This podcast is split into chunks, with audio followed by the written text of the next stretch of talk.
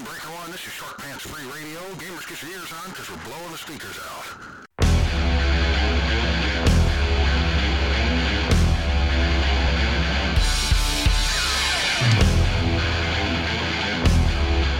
Grimdark Live.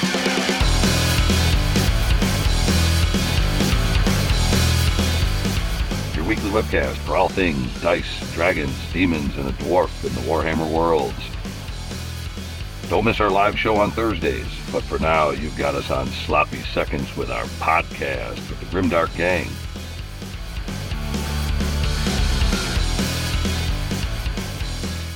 It's time once again for Grimdark Live. I didn't have my mic on. Start over. Hey, welcome to Grimdark Live, your weekly webcast for all things Dice Dragons, Demons, and a Dwarf in the Warhammer worlds. I'm your host, Patrick, and as always, my co hosts, Justin and Randy. Fellas, what do you hear? What do you say? Not much. Another day, another dollar. Another day, another dollar, man. And uh, hey, congratulations on making those dollars, man. See, last week, folks, Justin was not on the show for the first portion of it because he was out house hunting. And Justin, tell him the good news, man. We have uh, officially locked down a house and uh, Freeport, Illinois, that we will be moving into sometime in the beginning of September. Congratulations, man. Way to go, man. Way to go. But uh, another guy from his own house, we got the nicest guy in tabletop wargaming, Randy. Wasabi, buddy. What do you hear? What do you say? Oh man, just you know, just glue my fingers together, putting some some miniatures and whatever. And excited about using the new General Handbook rules for, you know, some of my antique miniatures, as you maybe call them. You, Oh, you know what? Your legends, huh? Yeah, my, my legends, my Warhammer legends. You know, you do have the coolest. And, and folks, in, ca- in case you don't know this man right here, you know, in case you don't know uh, Randy, the, the nicest guy in tabletop wargaming, he has the largest collection of Games Workshop models, probably in the United States. I'm not kidding. I mean, Randy, just just real quick. I mean, I'm not trying to put you in the spot here, but I'm going to put you put the spotlight right on you. What do you? How much do you really think? uh, How many? Give us an idea. Quantity, value. I mean, it, it's got to be the largest collection I've ever seen in my life. Go collection wise. Don't tell them the value. You may get rated. There you go. Yeah. Okay. Yeah. Yeah. Do that. Do that. Sorry. so, so, so basically, uh, when uh, Sigmar basically rolled over from uh, uh, Warhammer Fantasy Battles, uh, I basically made sure I had about uh, at least one of every every unit for all basically uh, the 13 main factions and the like five or six like fan based like extended ones that were like magazine articles and stuff whatever. So you know at least they had one of each and then so like basically old, old rules like 4000 points in army or whatever. And some like my lizard men and some others are closer to 8 to 10,000 like points for for each Folks, I wouldn't be a bit surprised if Games Workshop themselves contacted our, our buddy Randy and forced him to take out a license. That's how much product this guy has. It, it's very. It, I got to tell you, man, you are definitely committed. So, so yeah, you're Well- actually getting. Uh, you're actually getting the, the, the army together, huh? You're, you're doing some painting and some hobbying. And uh, the, the, let me so let me say this: you're, you're here to talk a little bit about the the the build a bear for nerds that we talked about a little bit on last week's show, right? Yeah just a just a little bit and you know it's uh, I'll, you know save more of it for the, the take one video that's going to come out but know, I Nice. a little, little preview and then you know some of the uh, I got a couple pieces of uh, terrain and I'm going to show one of them off for the the lizardman table that I'm making for Armed Forces Day So, Right. Well, right. Come on, Pat. you you're not a slouch when it comes to army sizes either. I mean, Mister Mister Thousand Man Nobler Army over here.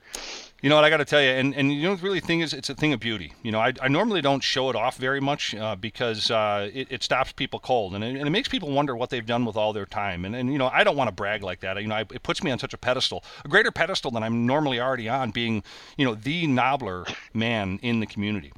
Um, so the it's- only Nobler man in the community. the greatest unit in the game. You know, it's it's it's it. Look, the, heavy is the crown. heavy is the crown. And folks, you know, if you're noticing why we can't see our our co-host, it's because uh, uh, his camera has uh, is has gone defunct. So that's why you get the very serious inquisitor look. You know, when when when Justin talks, you know, he's not he's not uh, he's not questioning all of you. That's just his very serious picture. Which, by the way, that is that is that is not a good reflection of your personality, there, Justin. That is No, a very it- serious that- that- picture.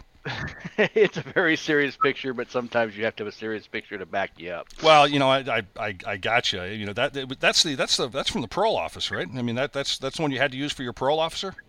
Uh, maybe. Maybe. right, right. Well, we or got it might um, be one I might have to use for my parole officer. Maybe could have, sorta. Yeah, no, we have a um, we have uh, we've got a great show ahead of us today, guys. I mean, we got a lot that we're going to be talking about. We got uh, we actually got a lot in the news. You know, there's uh, we got the rumor engine, obviously. Even though this little 40k-ish, we're still going to be committed to the rumor engine because the minute we stop doing that, people were like, "Hey, where the hell's the rumor engine?" Okay, fine. You want the rumor engine? You got it back. Where'd it go? Yeah, and um, something I'm going to be talking about in the news, I think is kind of cool, is uh, we got we got some uh, some Weta workshop stuff. Uh, they, they did some pretty cool stuff um, recently in the uh, the Warhammer community that I want to kind of share with everybody, and we're going to be talking about Armed Forces Day three as well, and um, we got these July updates, man. We're going to be talking about some of those things that just happened in compilation with the uh, the GHB 2020, and uh, we're going to be continuing our look into the the General's Handbook 2020 as far as looking at the uh, the more open play. But I do I like the way they've done open play this time around, man. You know what I mean? Oh yeah, yeah. Open play is really good. Yeah.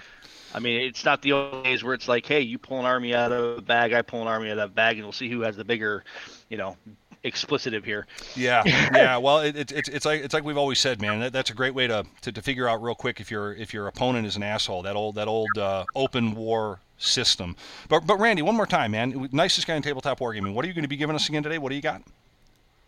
Uh, just uh, a little preview on the take one, which is, you know, I got six miniatures to my to my right, and you know, I'll just give a you know quick example of each one, and then uh, I have a piece of terrain that I've been working on for for the, the uh, lizardman table that I'll I'll show show off. Awesome, awesome. And, and folks, I'm telling you one thing. This guy right here. Let me tell you something. This guy right here. He puts out. I mean, I, am so excited to see your, content that comes out is just good stuff, man. And you know, I, I love the fact that we're we, we're kind of rolling back out with the take ones again. We haven't done those in how long? Almost a year, right? And I'm going to say hi, everybody, because I fixed the camera. Holy ah! cow, folks! Look at that. You, you don't. You're not going to see his parole picture anymore. Oh, plug it back in. Wow. There you go. Good deal, man. Good deal. What, did you have to plug it in, Randy? Did you have to plug it apparently, in? Apparently, I had to tell the system just to turn it off and 86 it and reinitialize the whole dang thing. So it, whatever worked. There you go, man. there you go. So yeah, we uh, guys, we got a we got a heck of a show uh, ahead of us. So let's uh, let's get this thing rolling, huh? Yep, let's do it. Good deal.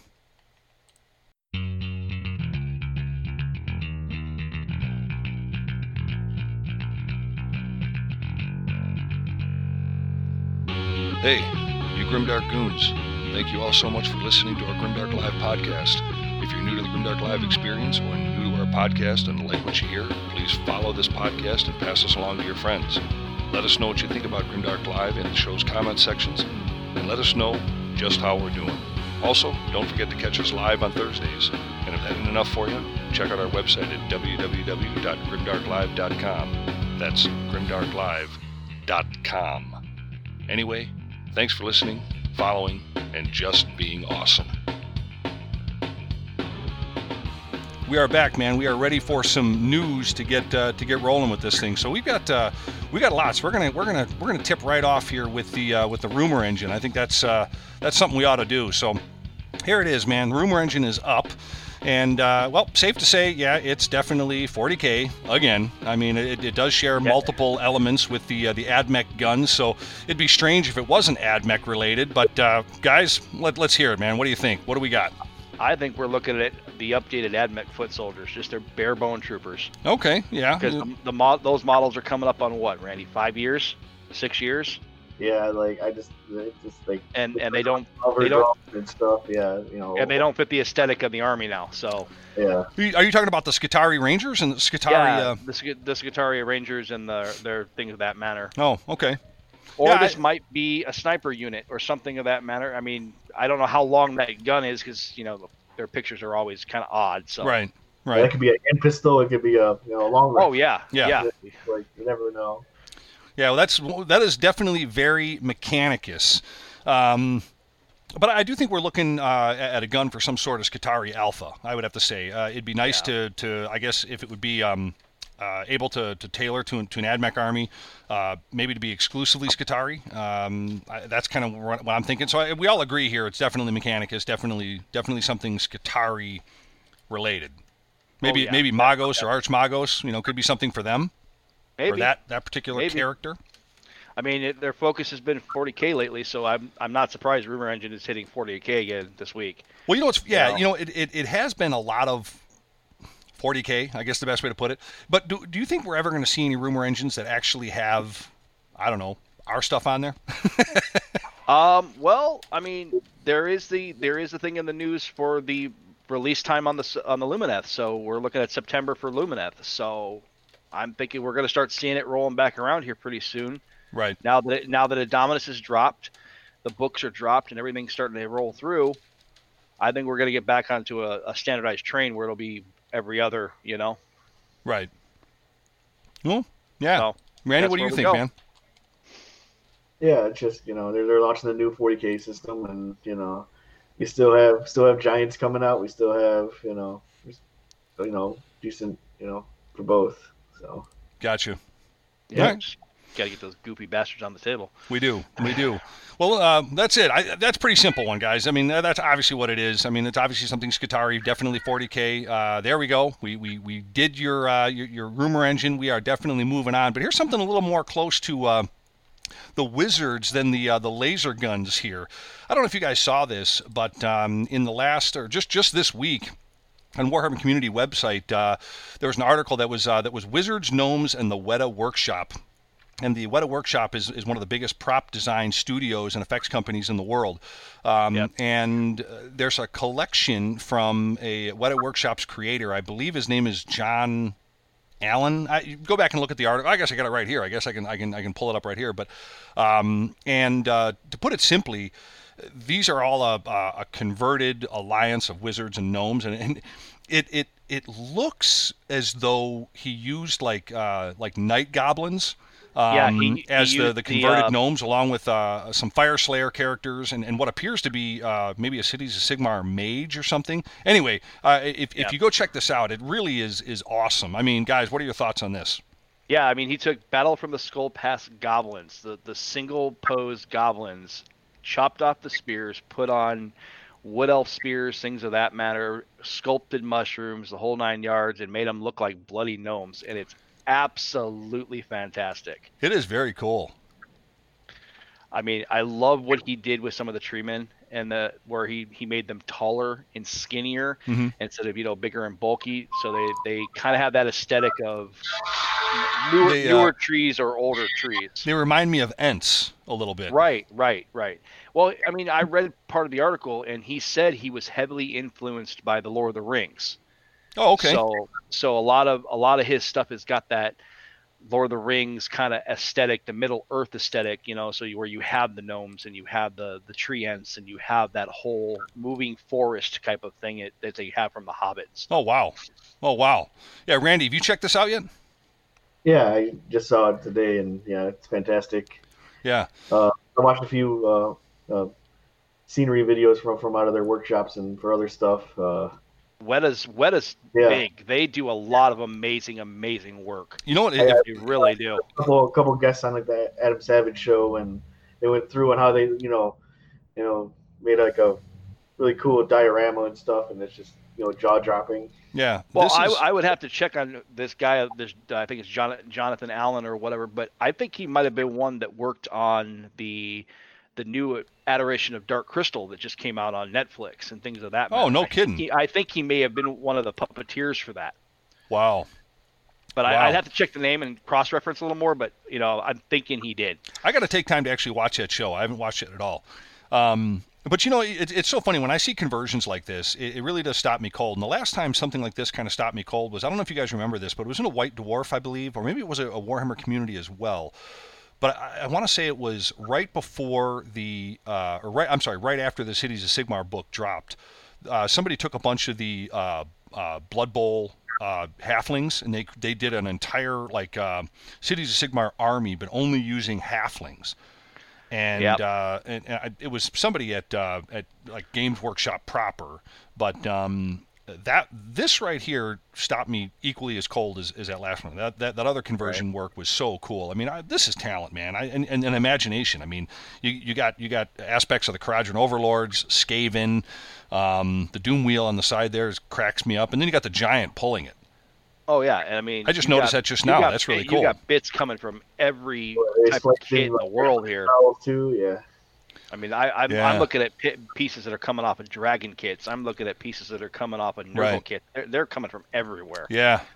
You know? Yeah, it's uh, it's very cool, very well done. So anyway, if you, if you guys get a chance, uh, you know, folks, head over to uh, Warhammer Community and definitely check that out because um, it, uh, it it's it's a good read and it's it's kind of neat to see. It's kind of neat what, what to see what other people out there are doing. But uh, but yeah, so moving on, man. Let's uh, let, let's get on to our, our last piece of the uh, of the news here. So we've got our Armed Forces Day tournament that's going to be coming up uh, here in just a couple of weeks. Um, it's going to be August 8th and 9th. Yeah, and this is going to be our third year for this 100% charity event to support our active duty troops. Armed Forces Day tournament is going to be held, as I said, August 8th and 9th. And you can head over to grimdarklive.com to check out the information on this tournament. Um, Armed Forces Day 2020 is going to be a two day Age of Sigmar event where each player is going to bring 2,000 points of an army comprised of the most recent General's Handbook, GHB 2020. That's what's going to be in this one. Um, and uh, the AOS rule set. So therefore, if, if people are wondering, yes, the, the current uh, you know uh, you know things that have come out as far as the, the the different couple of the different rules and obviously the points alterations. Yeah, those are all legal. Um, in the this event is going to be a 1v1 five game two day tournament to provide donations to our active duty troops. We're also going to be providing uh, as a separate raffle for, uh, for the Montford Point Marine uh, Association Chapter Two. There's um, the separate raffle is going to basically just all go to support this historic African American Southside Chicago Montford Point Marine chapter. And after half a century of uh, them being uh, home here in Chicago, they were the first African American Marines to settle in Chicago after the war in 1946. And the chapter currently is facing some looming debt with uh, with the potential for closure. So, um, and I'm sure the the COVID hasn't helped their situation any. So we're gonna we're gonna make sure that that doesn't happen. And of course, Armed Forces Day 3 wouldn't be possible without our supporters at GameStorm Gaming, Frag Factory, 3D Printing, Ministomp.com, Six Squared Studios. So uh, we got uh, we got a lot of um, we got a lot of good stuff as far as Oh, yeah. uh, that, that's going to be happening, and so um, exciting stuff. I, I guess is is the uh, is the best way to put it too. So, yeah, you guys ready? I mean, I, we're, we're all going to Oh be yeah. there. You guys ready? Oh yeah. A- anytime you can get out there, roll some dice against your buddies, and have a good competition for a great cause, let's do it. Yeah. You know, let let's go. so That's it, man. I'm excited. I had to rewrite my list, but it's ready. Good. And it's and it's scary. You know, it's funny. This is, um, you know, next year we're planning on expanding the tournament. You know, this has always been relatively a small tournament because we, to be quite honest with you, uh, it was always held on Armed Forces Day, and we could never find a place to have it because it was on Armed Forces Day, and places like VFWs and, and, and legions and all that kind of stuff are generally American legions are generally uh, closed, or they're not closed, but they're closed off for for those for that particular holiday. So um, we're going to be making some changes, and uh, we're going to be expanding it. But um, I want to thank everybody for their their signups and their participation, their donations, everything they've already done to help out this uh, this small but very powerful and strong tournament. So, and it's our third year, and we couldn't have done it without all you awesome dice chuck and glue sniffing gamer goons. So thank you all very much. All right, you know what? I lied to you guys. I lied to every, Uh-oh. so so to all the all the all the grimdark goons out there, Justin, Randy, uh, I lied to you. We're, we're not ready to move on just yet. I got one more thing, man. I got one more thing. Bring it on, Pat. It, it's Bring it it's on. it's kind of a um, it's kind of a preface set to our our conversation that we're going to be having here uh, in a little bit, and I wanted to kind of talk here. So we're going to be discussing um, with with more of the significant changes from the GHB 2020 and, and, the, and the July updates here in a little bit. But most recently on July 20th, as you all know, Age of Sigmar saw point changes, and, and I'm tying this into the news because I think this part is is is needs to be kind of a uh, an appetizer for the main point here um, we saw points changes and some army abilities changed. And these armies were, in fact, uh, the, some of these that we're going to be talking about were the ones that were either left out of the General's Handbook 2020 or, or, um, or maybe uh, from that release, or in the ones that were, were specifically changed in the July 20th uh, changes or the Right, July right. 2020 changes. You know, one in particular is is a constant question mark in my mind, um, but that's yet to come here later in the show. Um, and as a reminder, uh, we're also going to talk about some of the armies that saw alterations also from the General's Handbook 2020, the likes of Maggotkin of Nurgle and Sylvaneth. So we're going to reach back a little bit and talk about some of those. And we're going to be getting into this uh, here later in the show, as I said, in more depth. But real quickly, I mean, Justin, Randy, what are your guys' thoughts about the July updates and or the General's Handbook 2020? You know what we've seen so far. I mean, we're kind of new at this, in, into this right now. But what are your thoughts?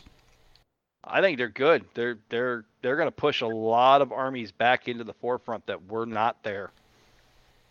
Okay, Randy. I mean, that, Yeah, just like some of the the, the bouncing on the tournament ends is, is fine, and then like the you know the stuff that's used less did go down in points for you know some some things here and there, so that kind of made me happy. So right. yeah. So, so overall, you guys were pretty happy with uh, with what you guys saw in the in not only the, the GHB 2020, but also in the uh, in the July updates. I mean, don't get me wrong. I would have preferred if they both came out at the same time and we didn't have to wait another two weeks to get the second half. But right. Yeah. You know, that's that's neither here nor there. And Yeah. you know, I'm I'm just gonna blame it on pandemic, and we're behind as it is. No, and, and that, that's a great way to put it, Justin. You know, and, and, and I'm going to say this right now. A, a lot of the changes seem, and, and, and don't crucify me yet, because when, when, we, when we come back from the break and we talk about this a little bit more in the show, uh, I think I think you'll understand where at least I'm coming from, if not the entire Grimdark gang here. But um, a lot of the changes seem somewhere between good and bizarre to lousy. Um, Yeah. and, and, and even underdeveloped in, in, in some of the armies that, that needed point changes badly. Um, some of them are just skipped entirely. Uh, much of it feels very safe and pandering in some ways to me. That's my opinion here, folks. We're an opinion show, and uh, you know, a few ten-point uh, decreases here or there, but nothing really uh, re- that that's going to revolutionize the game. I guess is the best way to put it. And no, no, not that I. I mean, there's a couple. There are a couple, but they're they're far and few between. certain units, so they would become like absolutely like must takes, any you you know, they right, just, yeah. just enough points off that you know maybe make you think about it. Yeah, No, and that, and Randy, that's that's a great point. I mean, but yeah, I, I- I wanted I wanted to kind of set the table on that topic. You know, the updates are you know they, they include changes for cities of Sigmar, disciples of Tzeentch, Kharadron overlords, uh, Ogor Mawtribes, Stormcast, and and Nurgle. Uh, as as they got some specific wins here in, between that batch. Did I mention all of them? I think I did, but we'll get to that here in a little bit. So Yeah, uh, but, a bunch. but we got some specific wins here. You know, um, you know, we're going to be you know talking about the points drops to, to many of the these more popular units in these armies that I think helped them out. I mean. Slaanesh got price hikes on their most popular units. Come to think of it, which you know may may not have been necessarily necessary. Um, the decision seems particularly odd considering many overpowered armies like Ossiarch Bonereapers and Disciples of Tzeentch remain relatively untouched, besides a couple of things that were changed. But I don't think it's that catastrophic for these armies. Right. No. And uh, I still think Slaves of Darkness is a continual screw job from Games Workshop. But uh, but we'll get into that here soon. That's kind of my, my, my bitch that's coming down the, the line here in a minute. Um, but but it's hard to say when larger GT style tournaments uh, will, will will get to open up again, and when tournament uh, will start getting some more analytics from those tournaments. Is what I'm trying to say can actually happen. Um, you know, not to so you're, you're, so you're telling me I need to go get the bigger shovel to feed the fire or to hike the shit out? Yeah, something. I One- mean, one, one of the two. Yeah, I, but but I know that's probably part of the problem here. Like like you mentioned at the very very beginning of the show, Justin. You know, I think I think the lack of tournament play. You know, the, this whole pandemic. I mean, and, and again, not to re-mention here, but uh, but it does it does look like. Um, speaking of tournaments and lack of information, but it does look like Armed Forces Day three is going to be the first tournament. August 8th and 9th out of the COVID pandemic. So um, I don't know about that for sure, but that's what it's looking like. So I'm, I I'm think we're, we're we're running pretty close with. Uh, I think there's a tournament in Australia as well, and I think we're running pretty close Okay. with them. All right. Well, you know what? That, then then we're probably in good company. Um, but uh, but guys, uh, before we uh, we head out to the break and come back to the topic, you know, any any uh, any any thoughts on the point changes for 2020? I mean, any any high low? Don't give away the goods yet, but anything? Are, are you thumbs up, thumbs down? What do we think? I'll give you I'll give you a halfway point. All right. How about, how about that? It, it, I mean, I don't want to give anything away, so I don't want to say thumbs up, thumbs down. Okay. Randy, what are your thoughts here, man? it's it's all good. Uh, you know, I it allows me to you know I'm, I bounce around between armies anyway, so Yeah, you do. so whatever, you know whatever I like playing. So Right.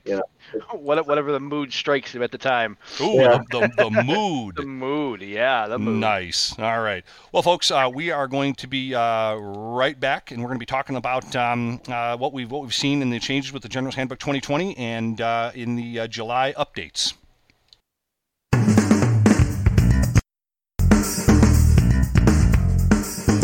A public service announcement brought to you by Frag Factory 3D Printing. Many of us have thousands of dollars in miniatures, yet we play on flat tables with books and overturned Tupperware to act as our fantasy and sci-fi landscapes. We've all drooled over the tables we see in magazines lush with beautifully created terrain from all genres. The crew at Frag Factory 3D Printing want to wipe that drool from your chin and put it firmly on your friends and fellow gamers when they see your setup. Alien landscapes, desert wastelands, futuristic cities, fantasy outposts, elven forests, demonic stronghold, and so much more. Find out what you've been missing by checking us out on Facebook at Frag Factory 3D Printing or send us an email at fragfactory3dprinting at gmail.com. Bring your own files or we will help you find what you've been searching for. Take your gaming to the next level with Frag Factory 3D Printing. We print life into your games. Tell them Grimdark Live sent you, and your first hour of printing is free. Hey gang, in all seriousness, get your terrain on the table and get it with Frag Factory 3D Printing. And remember, tell them Grimdark Live sent you, and they'll give you one hour free. You can get them via email at fragfactory3dprinting at gmail.com or their Facebook page, Frag Factory 3D Printing. Frag Factory 3D Printing, printing life into your games.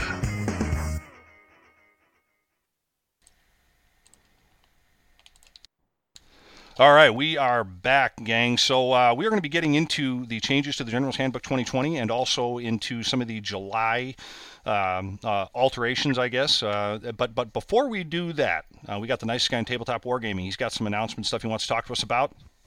Randy, the floor is yours, my man.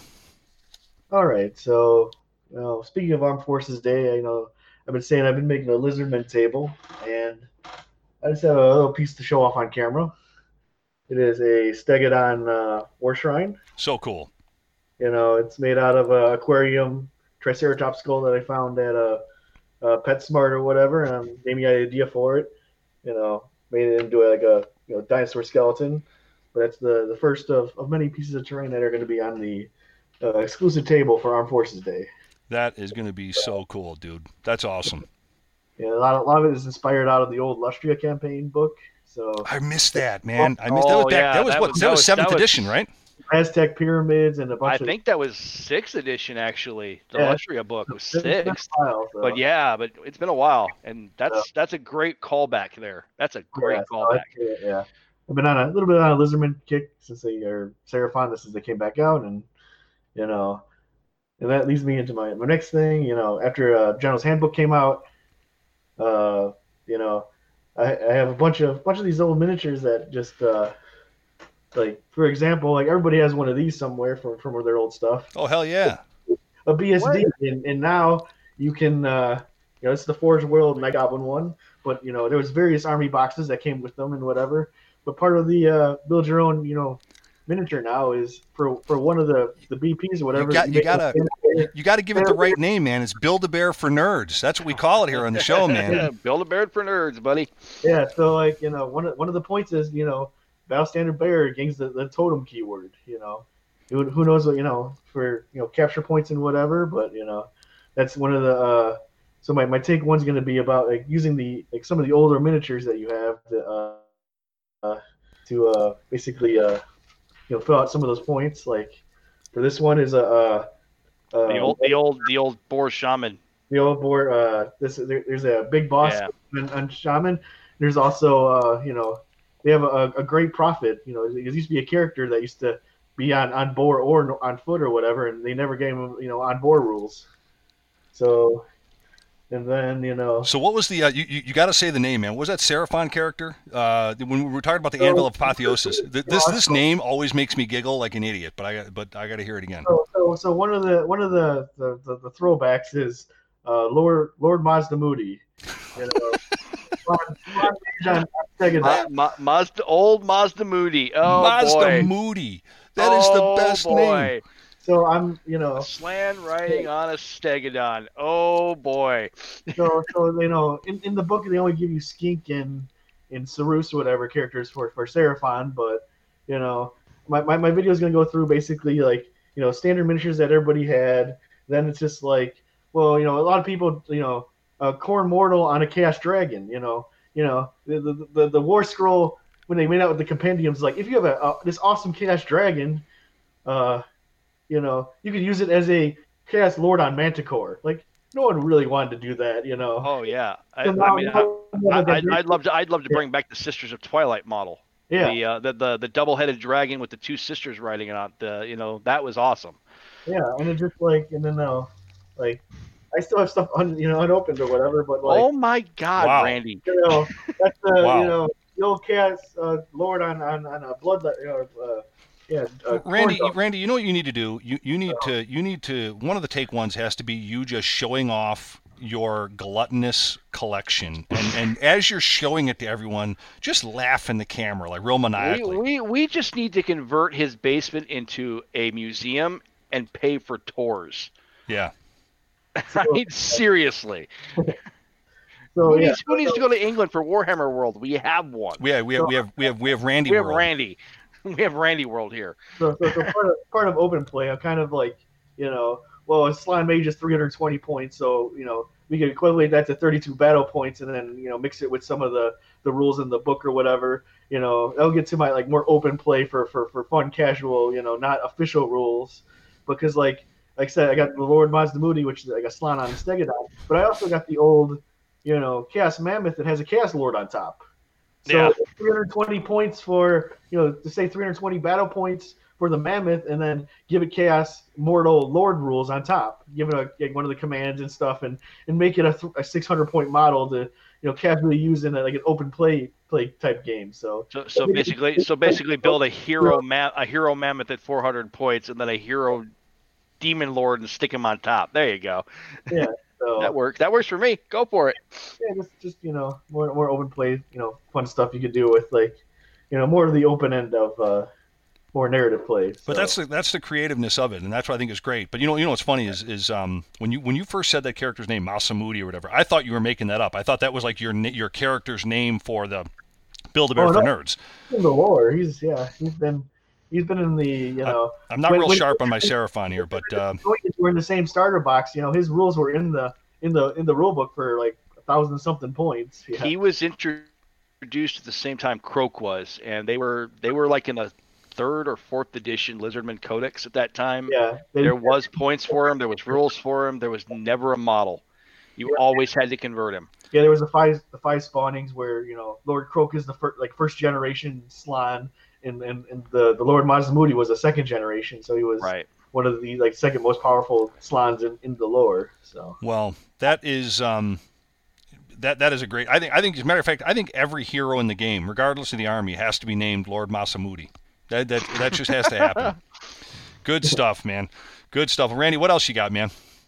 well, that's uh, that's about it. So you know, I'm working on the video in the background, and you know, it's table table stuff for your Armed Forces Day. So Yeah, well, you know what? You are uh, you're never not busy, man. I mean, honestly, a- a- and and you know, for, for literally the nicest guy in the tabletop wargaming, you're always getting something done. You're always hobbying on something or building something, or you know, I take my hat off to you, man. I, I don't have that kind of time or diligence, man. I'm I'm kind of a slug when I in, in compared to you, man. Honestly.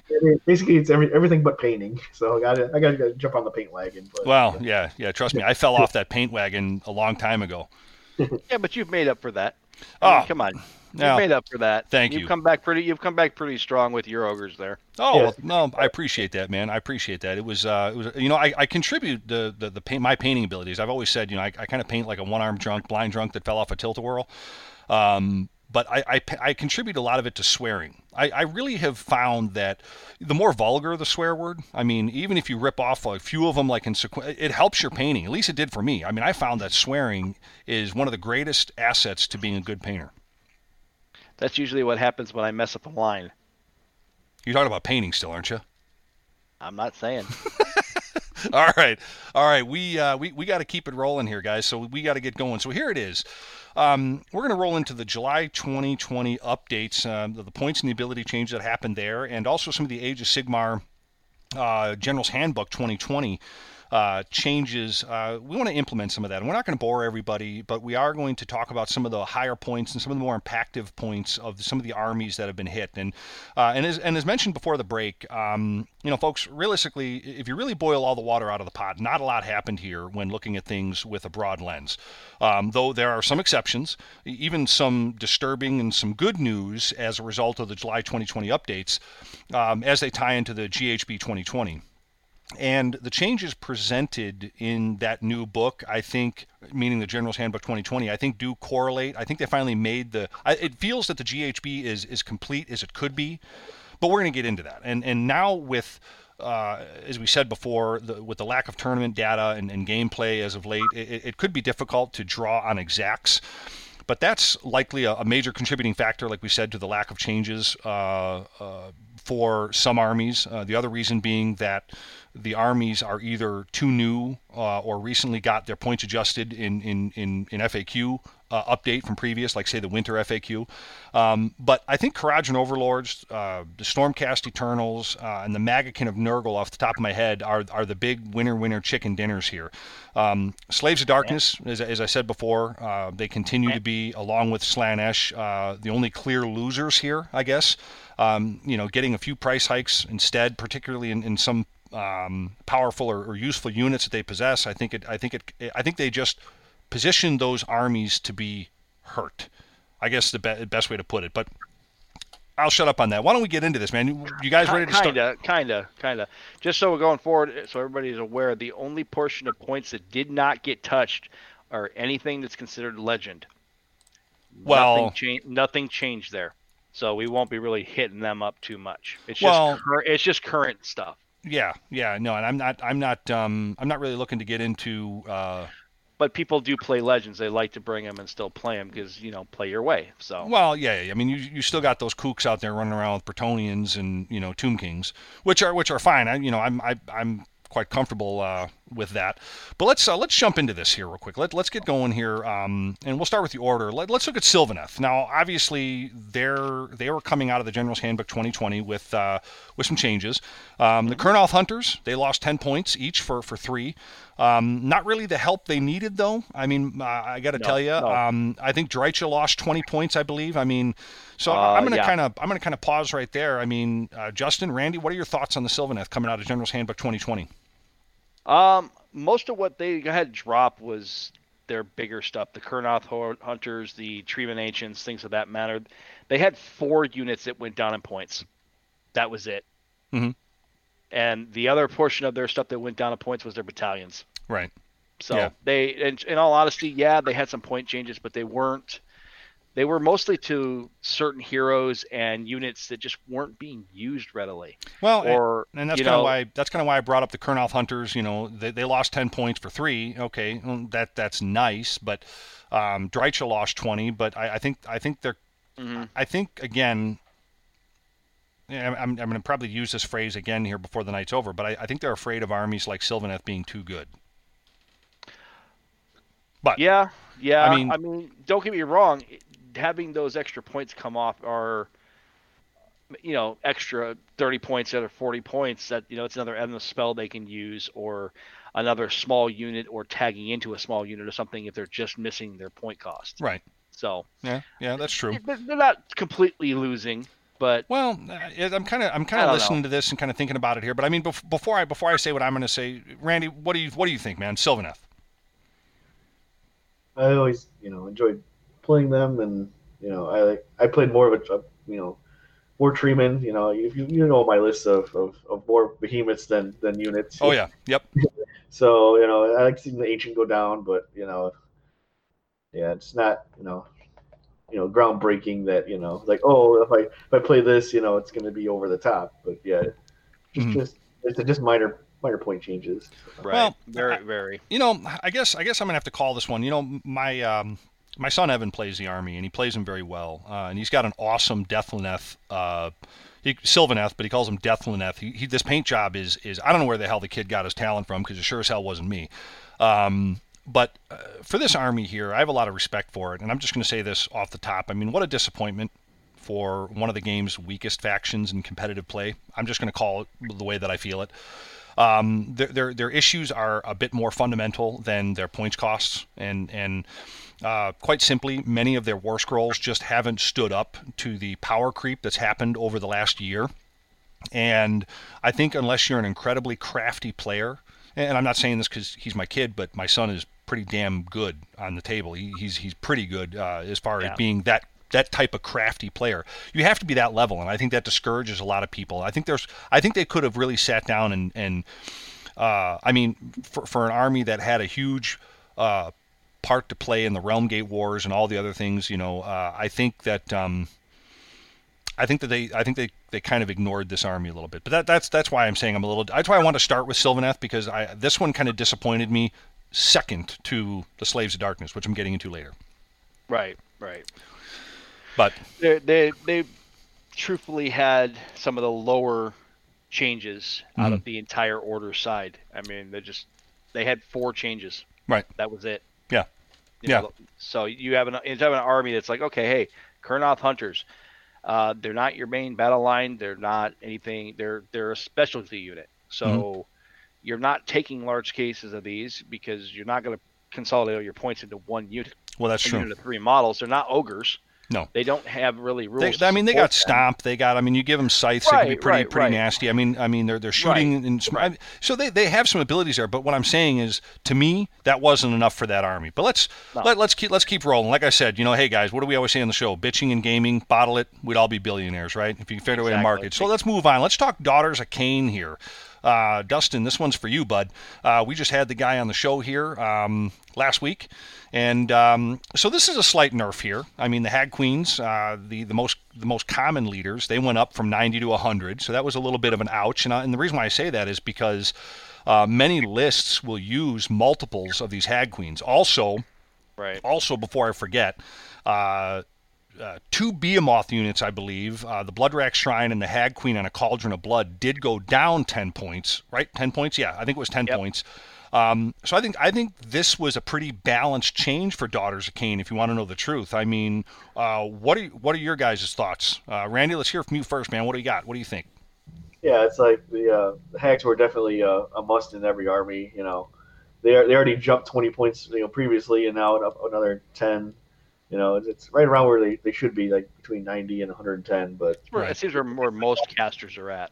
yeah, like because like they're, they're so you know they you know you need all three of their their, their prayers, and you need the battle shock. You know, you know ignoring abilities of them. So Right, the again and again, man. The reroll them Yeah. saves. Right. I mean, again, I went to the number side of it and I pulled, you know, the changes in there, and they had the three units that went up or went down in points, and they had one unit go up. So that's it. You know, they're simple, simple, simple changes. And I think that's really cool that you did that. Now, Justin, you did, you did that for every army we're going to I talking. did that for. I went through every army and I I counted out the point changes that went down, the point changes that went up, if the battalion points changed, Damn. if they stayed That's- the same, and if their endless spells went down. That's so I commitment, marked. man. I, I mean, it took me two hours to go through the the whole the whole of the changes, but I mean, I got the whole list here, and I could actually take a picture and post it later if I needed to on Facebook or No, whatever. uh, but you you know what's funny is, yeah. is is folks, this is commitment right here, man. I mean, I mean, Justin doing his homework, and look at that microphone that, that, that Randy has. Look at that microphone. I mean, I, we're we're over here with like like tin cans and piano wire, and he's over there with a professional microphone. These guys are just making me look bad, but we're gonna try to rumble Oh. through this. so, but I Oh, mean. Daughters, I mean, they're, they're in a good place competitively. Um, so But they've always they've always been in a good place. they competitively. have been. You're absolutely so, right. So making major point swings to them probably would have more just upset the balance more than help than hurt them. You know, Yeah. it would have hurt them more than help them. Right, right. So, so my, my point there is, so any change in, in their presence in the meta largely will will come down to what happens to the other top tier factions that we're going to be getting into, like Tzeentch, Right. Seraphon, and and Ossiarch Bonereapers. Right. Um, when, when people call them OBR, Ossiarch Bone OBR, does it sound like a beer to you? Like I, don't know if it's, it's because I'm a, I'm a severe alcoholic, but every time somebody says OBR, I want to go drink something. Is that just me? It, it, it, no, no, it's not just you. Somebody says OBR, the first thing I think of is some dude homebrewing something in their basement. so, there, there you go, there you go. But let's uh, let's get into our next order unit here, man. We got Fyreslayers. So, um, this one, I really don't have much of an opinion here. I mean, the Magmadroth characters got a slight decrease as they're all 10 points cheaper. Uh, Hearthguard Berserkers got uh, maximum unit size drop from 30 to 20, but I think that happened back in December, I believe. That Uh, was a and- prior change. Yeah. But but I, at any rate, um, what are your thoughts here? I mean, we got we got some of the Fyreslayers, uh, some of their some of their changes. ag- I, I have no opinion on this one. uh, that is fairly well balanced as it is. It's pretty straightforward. Just you don't have a lot of people playing it, Right. and you know it's again it's three units went down in points and a battalion went down in points, and that was it. Right.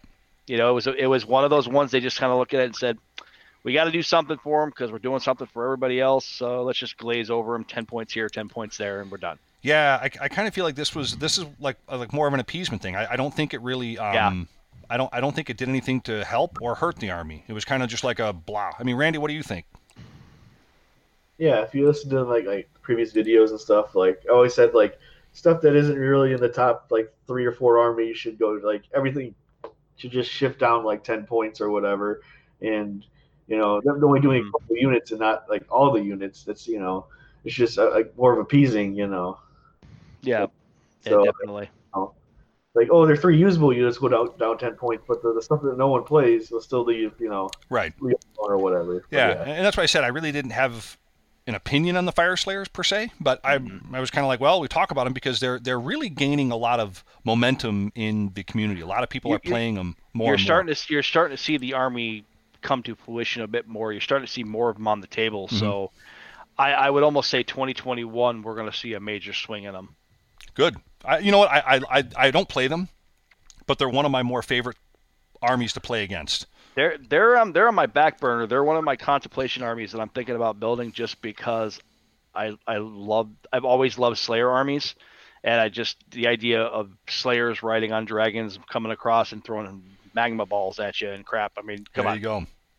All right. Well, speaking of a cool army that I thought about playing at one time, we're going to jump into the uh, the Idoneth Deepkin, and well, I guess we're kind of sticking with a lot of the armies that had their changes from the GHB 2020.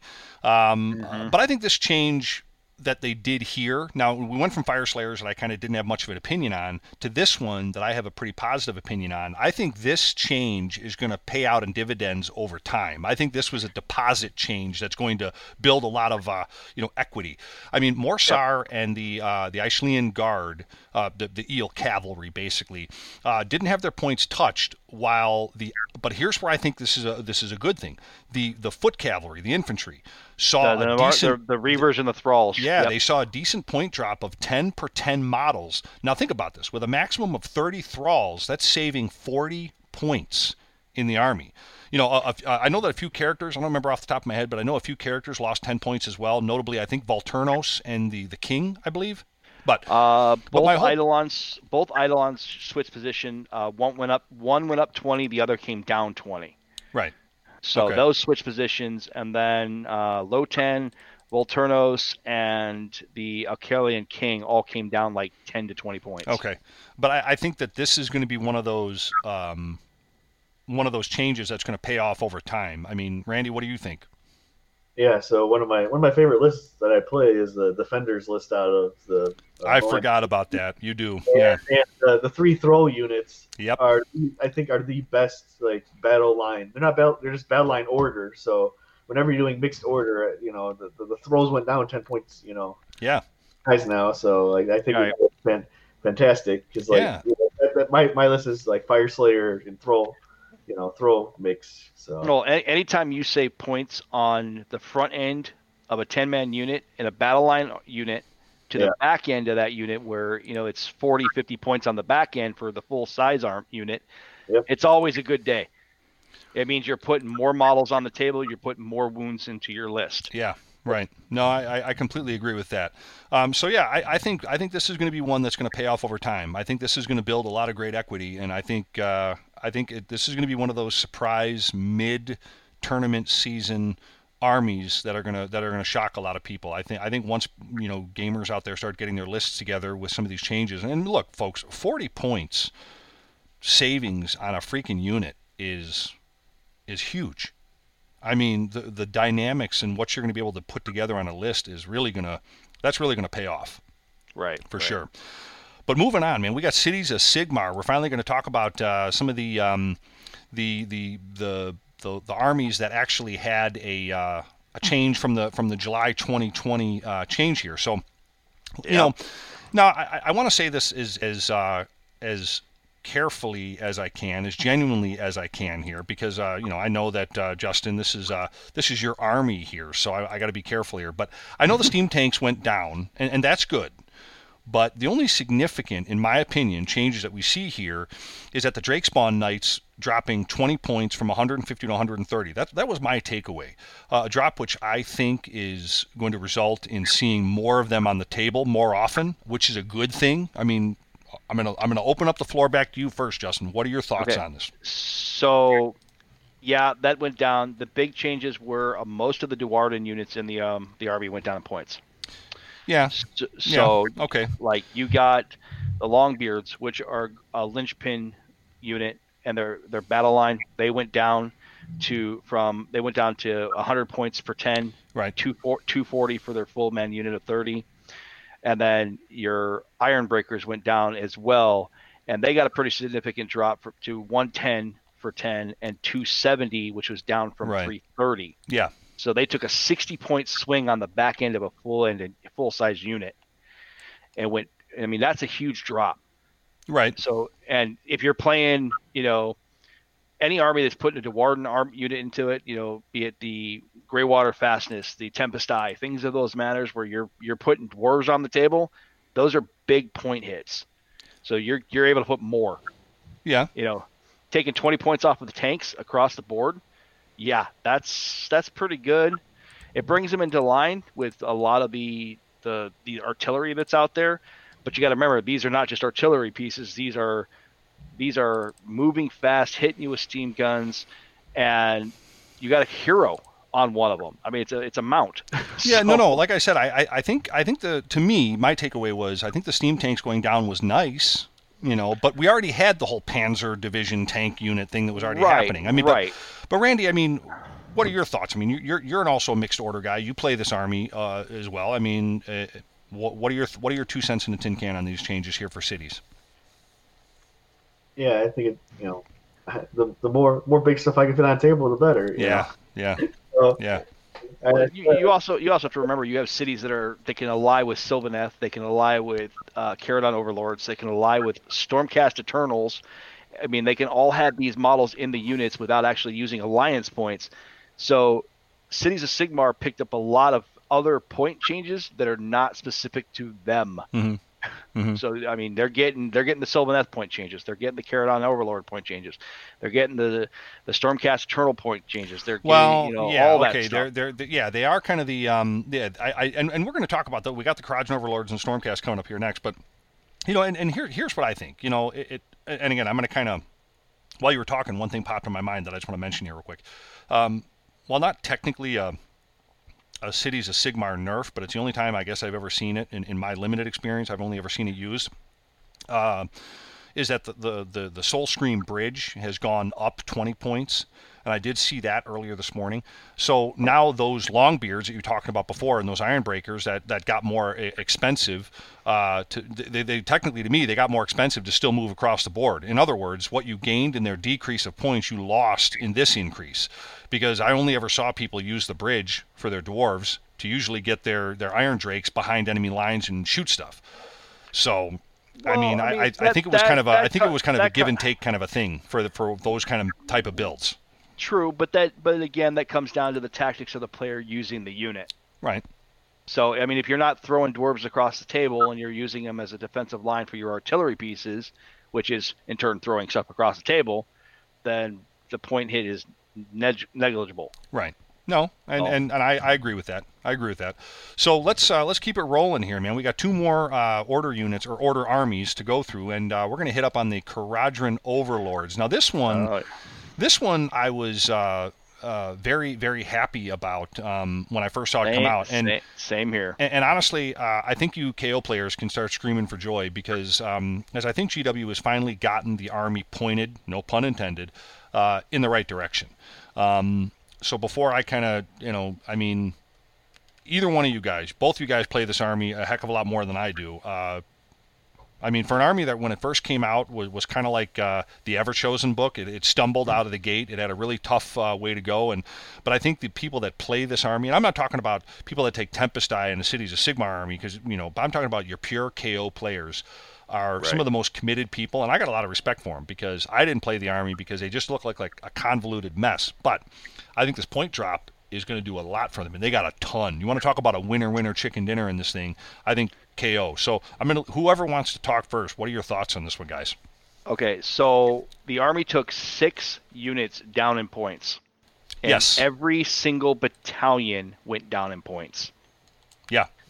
So of the six units that went down, you had all their big boats: the frigate, the ironclad, and the gun hauler. Their primary bread and butter: jump you around the table, swoop you up, move you, take an objective from your opponent, blast you off the table, garrison everything, and they Mhm. all went down anywhere from 20 points to 40 points or so a Yeah. piece.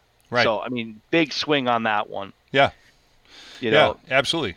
I mean, uh, Randy, what are your thoughts, man?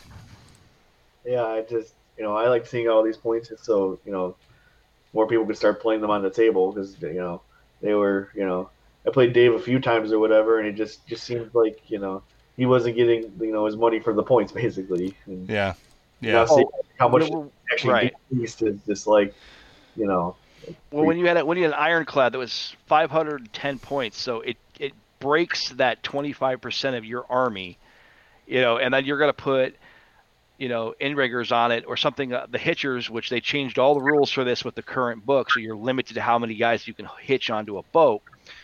But the simple fact that that boat dropped 40, 40, 40 points, 30, Right. 40 points. right. Now it's underneath that 25% where you normally would kind of say, okay, I don't want to put another big model. And you can say, ah, I can field two of them, Right. You know, and, and not be hurting your points. Yeah. So so here's what I think. I mean, it, it looks like a, a 20 point drop for the gun haulers, a 30 point Mm-hmm. drop for the ironclad, a 20 point drop for the frigate, 30 point drop for the uh, uh, what is that? The the, the durable suit or whatever it's called, The diri- dirigible suit went Thank you. down 30 and, and, 20 the, points and off the Lord Mag- admiral, and the Lord Magistrate 20 went off- down 20 as as well. Yep. Yeah, and 20 off the, the main the named character guy, Gun uh, Grunson or whatever his name is. Um, Which you barely run them anyway. I But mean, I- most probably people see are 'em gonna- now. Most people are running those dirigible suits more than anything Yeah. because it makes the end riggers and the the skyhooks battle line. Yeah. I mean, you know, and, and that couldn't topped with all the War Scroll battalions dropping. I mean, this is great. I mean, uh, and, Yep. and and we're going to end every little Grand Alliance here with who we think is is the is the best winner out of it before we move on. But but we got one more to go through here, and that's um, and that's the Stormcast Eternals here. So uh, these guys here, you know, to be honest with you, uh, I I got mixed emotions with these guys. I, I really really do. You know, I um I, I never know quite how to. Uh, accept anything that we get from them, mainly because they're the no pun intended, they're the golden boys. But but let, let's let's look at what it is here. I mean, uh, Liberators lost 10 points per, per 10 models. Judicators lost 20 for five. Uh, You're gonna be a while. Sequitors and Vanguard uh, Hunters lost 10 points for five. Evocators lost 10 points as well. Uh, as, as one of the more popular units, both within Stormcast Eternals and as allies for other Order armies, like you were saying, Justin, this is this is going to be very good. But I think every uh, hero has also dropped 10 points. Um, They had I believe 30, They had 32 units dropping points, Mhm. Right. and 17 of those were heroes. Yeah. Yeah. So that that's insane. I, I open the floor to you. Randy, let's hear from you, man. What are your thoughts on the Stormcast Eternals coming out of the General's Handbook 2020, the changes? there's a lot to lot to comprehend and stuff. Uh, I don't really have, haven't done too much with list building with with, with the, the few that I have. But Oh, okay. I, I thought I, I remember seeing them in, in your you, you run a lot of the uh, the Judicators, right? I was actually running just the standard uh, uh, Liberators. Liberator. Oh, okay. That, that was required in the defenders list to have. Gotcha. Uh, yeah, they had a defensive stance uh, command for the Right. so. Gotcha. Well, I, I you know what I mean. I look at it. Um, you know, if, if I can jump. Well, go, Justin. You, you go first, man. Go ahead. What, I, what do you think? I went through this. This list caught me off guard when I was going through because it was the, one of the last ones I went through, and I'm like, Okay, there's another hero. There's another hero. There's another hero. Wait, 17 heroes dropped? And I'm looking at, and I'm like, I'm sitting there. Isn't the that all of them? here- That's why I said I think all of them went down ten Uh, points. Well, it's it's all of them, but like three or four. Oh. But the, the ones that they those had already had point adjustments from like 2019 and things of that matter. Right. But you're you're sitting here with 32 drops, and I'm like, what? And only two units went up. And I'm like, uh, okay, what unit? And I'm like, that doesn't make sense. But all their battalions went down as well. Yeah. So they want you to field more Stormcast. I mean, I'm almost wondering if that's feeding off of like you know their big push on storm on Space Marines and things because this is the same kind of brainchild maybe, as a Space Marine unit. maybe, maybe. But when you got 43 changes across an entire book that's only been out for a year, right. that's that's nuts. You know what's funny is um, I'm going to completely abandon what I was going to say before I, I let you go and talk, and I'm going to say something. I'm going to say something here that just popped into my brain.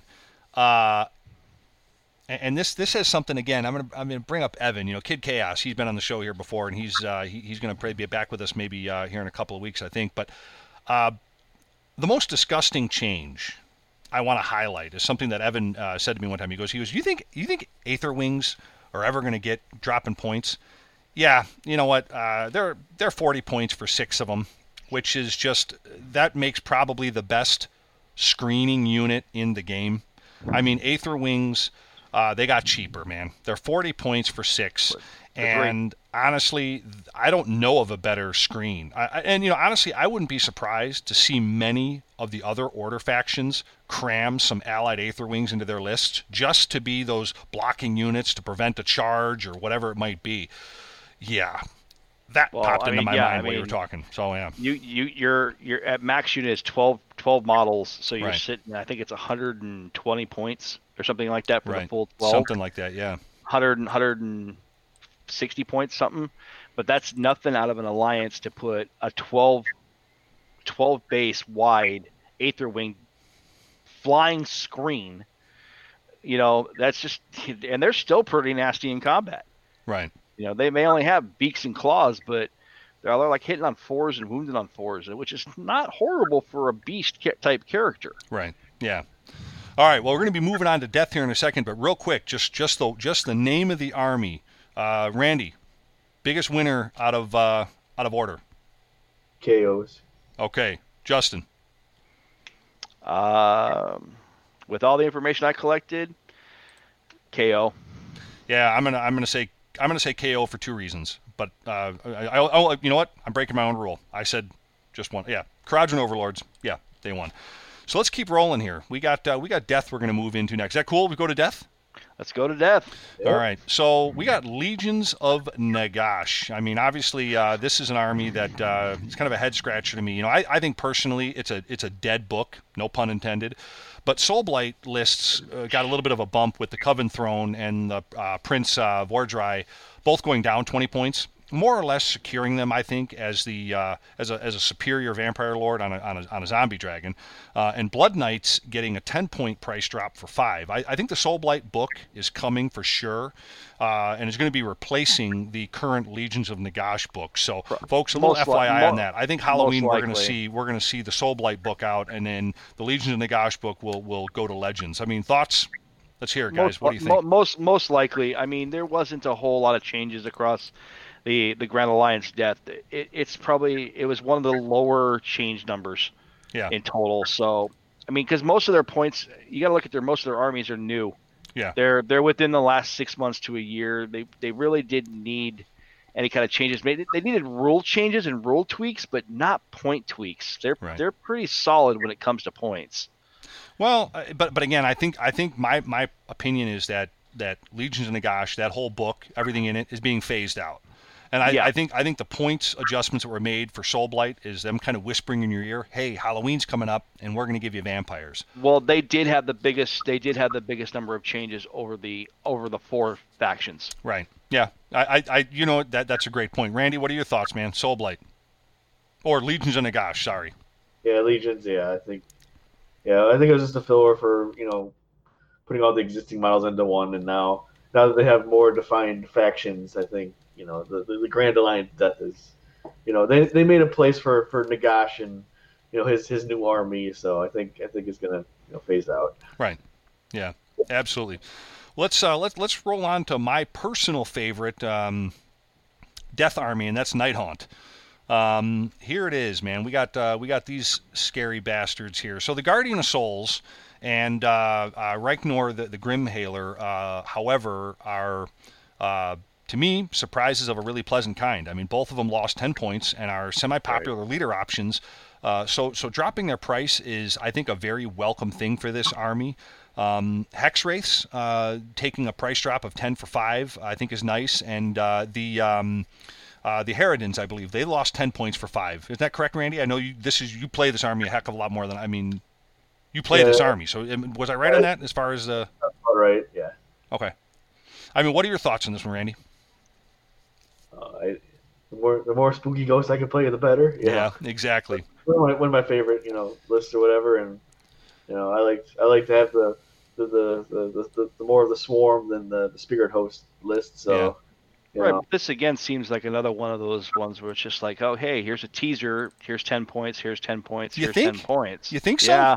Yeah. I don't. I don't see that. I, I, think mean, that, it, it's it was a it's the second most point wise to have changes, but most of those changes they had were simplistic. They're rule changes. They're not point changes. but I think that's all the army needed. I think this Right. was. I think this was again, cheap. I think death. I, like I said, death. I think is actually pointed very well for what it is. Most of the death units are pointed very well, minus legions of Nagash. right. So I, I think. Um. I, I think. I think for me, very few times. And, and look, I, I don't want to sound like a complete nag all the time because I know it's got to be difficult on GW standpoint because not only are they trying to keep a game palatable, but they got to sell models. And, and and if they if, if they can't get the models in accordance with certain expectations and, and even certain frame of, of reality of how things would go on an actual battlefield, take that for what it's worth. I mean ghosts and ogres and crap running around, but um, I think they have to take all that. I, I think, I, but I think with with Nighthaunt, the reason, I'm, the reason why I'm rambling like this is I think with Nighthaunt, I think they actually finally got this army pretty close to right. As, as far as a lot of the armies that they've had um, in the in the past, I think this is one of two armies, and we're, we're, we're going to be getting to the next one, the other one here in, in a little bit. But this is one of two armies I think that they damn near got pretty right. I mean, Randy, would you agree with that? yeah, I think they, they I think they put a lot of work into it because it was in their starter box, and Mhm. a lot of people would you know would, would split it with their friends, and like it was you know I think it's was was very well balanced to, to you know, and on purpose I think so. Yeah, right. Yeah. Yeah, yeah, I, I agree with that. So here's the uh, here's the next one coming up here, and this is our, our final Death Army that we're going to be looking at here, and this is uh, this is the beer drinking army, man. This is OBR, the Ossiarch Bonereapers. Now, this one is kind of funny because um, I let me just say this because I, I I know I know they're kind of an easy uh, easy army to kind of tag on, and, and I don't want to I don't want to necessarily do that because everyone either really likes them or really hates them. But I think it's worth mentioning here that Petrifex Elite rules have been updated. I know everybody knows this, but now re-rolling saves uh, uh, of rolls of one uh, are really a welcome change that should bring this this sub faction back in line with the other sub factions in in the Ossiarch Bonereapers book. And I liked that balance. Now, this isn't the second army I was referring to when I talked about Nighthaunt, but I think what they've done here with, with, with Ossiarch Bonereapers, again, kind of resetting Petrifex Elite to only only have re-rolling save rolls of one, Yep. I think is a, is a very good thing. Fellas, thoughts on this Oh one? yeah, oh definitely, definitely. The, the I mean, the plus one armor. Don't get me wrong. While it was very powerful, it was also very broken.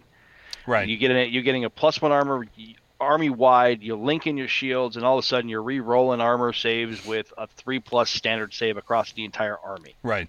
That's insane. Right.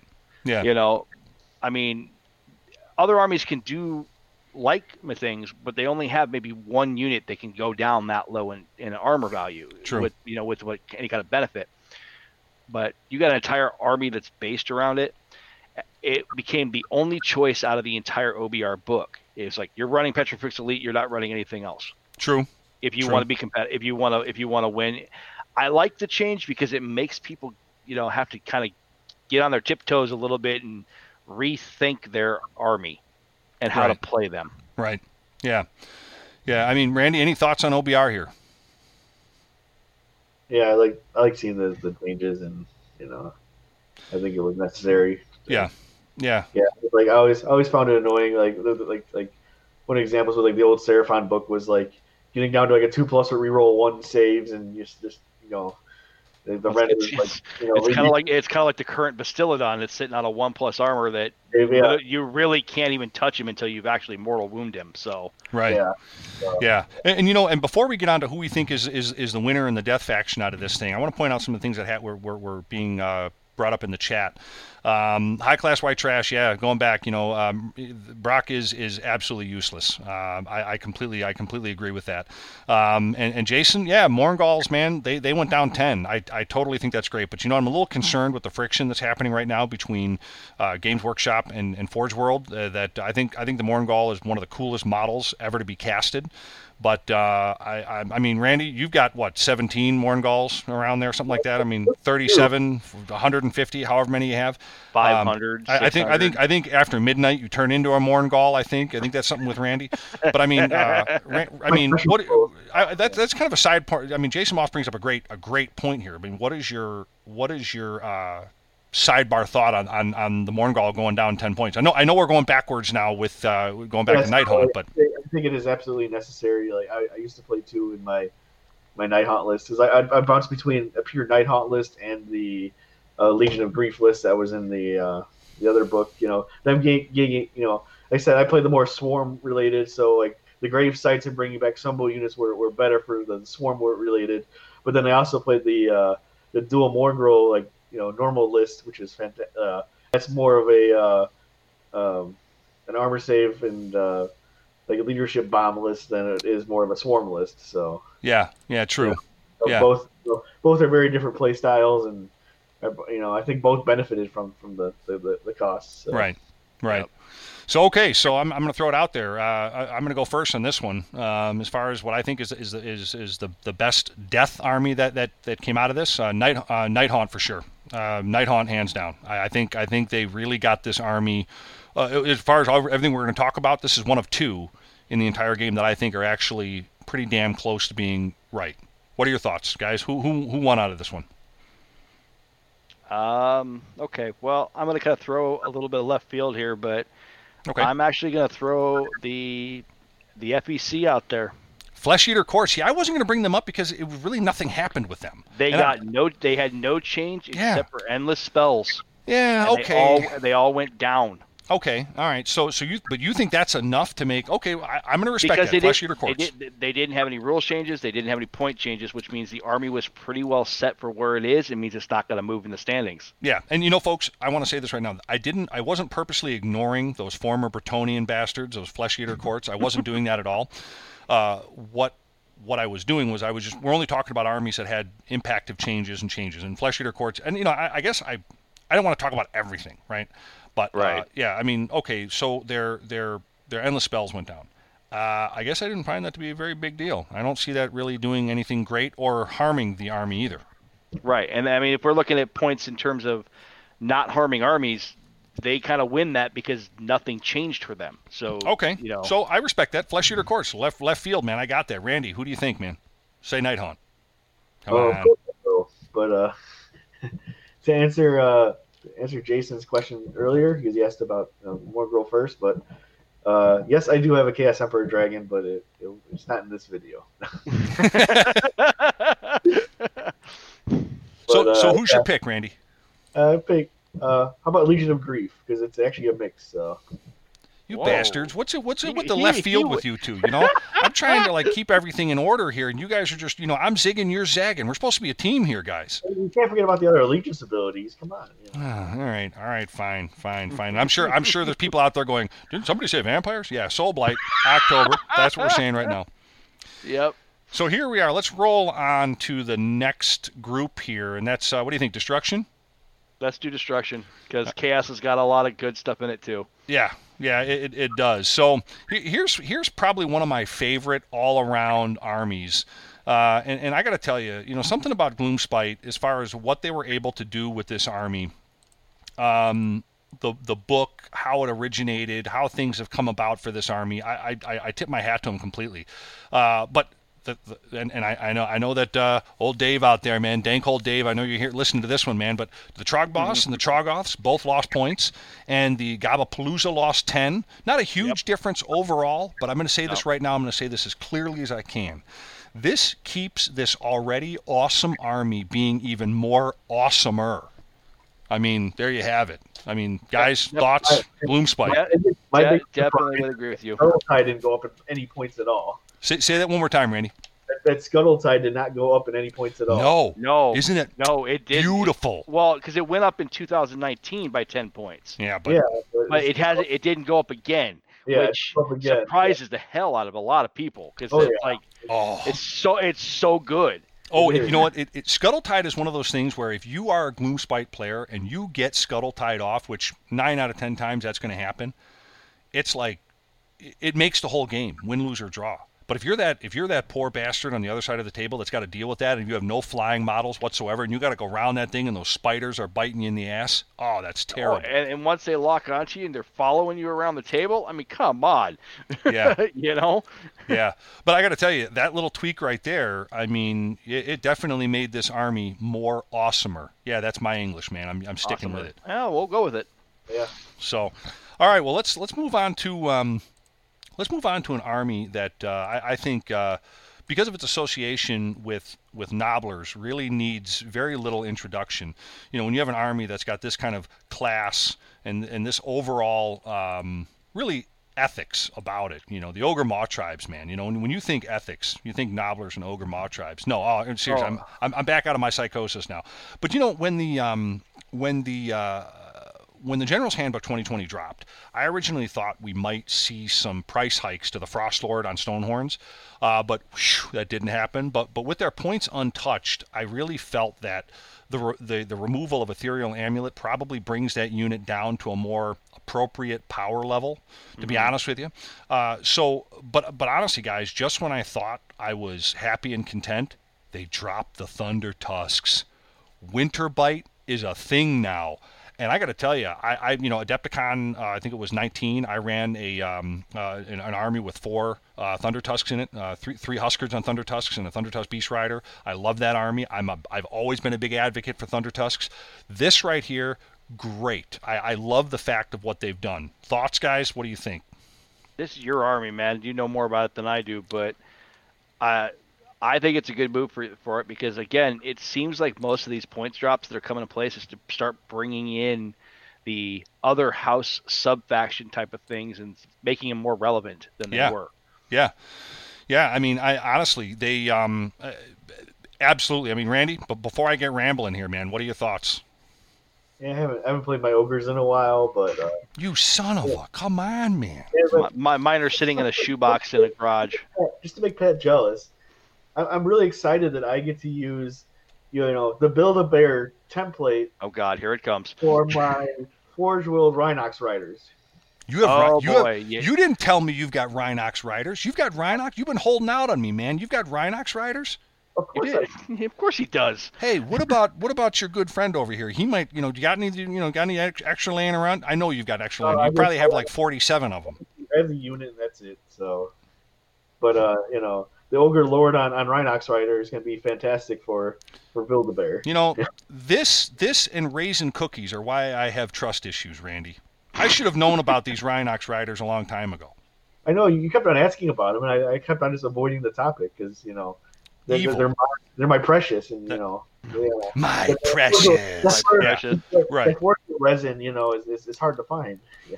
Yeah, yeah, I, I will say that. You know, and and uh, do you notice? You notice though, they didn't touch the greatness of the Gnoblars. You notice that they left those guys right. They were they were probably too afraid to do that. So yeah, they didn't make them any worse than they possibly be. hey, you know, what? Yeah, I they- think your they should've- microphone they- is they should've- broken. They should have been hiked 20 points on both ends. You son of a! See, I don't know why I got to put up with this anymore, man. I mean, you know, I'm gonna turn both your mics off right now, damn it! I'll tell you that much. By, by next year, you know, they're just remove it from the book completely. you know. Greatest unit in the game. You watch, man. But um, uh, you know, honestly, guys, right, right back to this to the Ogre Maw tribes. I, I I would have liked to seen point decreases in the lead belchers and the iron blasters. I, I feel that that's the only way to, to make ogre shooting palatable. Um, I mean, it, it, I would have to say, you know, maybe a ten point drop You know, I, I think I think that would have helped because it's just god awful. I mean, and, and you have people now taking lead belchers for close combat. I mean, there's something severely wrong with that. So yeah, I, I would have liked to have seen that adjustment, but you know what? I, I the, with with the uh, with the Thunder Tusks, uh, the way that they've been pointed and, and priced out, uh, I'm telling you, man, Winterbite is back is, is back on the table. So Well, I Good mean, stuff. the, the, you, you got the cheap. You got some of the cheapest battle lines based upon you know your general in the ogre book as it is. right, I mean, you Yeah. you got a gut. You're playing a gutbuster army, and lead belchers are 80 point two man battle line. yeah, but they're only four. They're, well, they're battle line if there's four of them. Right, but So- still, that's only 160 points for a battle line unit, which still is cheap. Yeah, but what I'm saying is their shooting is god awful. But anyway, but we Yeah. can, you know, that that's debatable. But yeah, but I but I, I, I think I think that's my only gripe. I guess I'll put it that way with the uh, with the Right. Maw tribes. But moving on to our uh, our next, um, not our final one, but our next uh, destruction army here. We got the Orruk War Clans, man.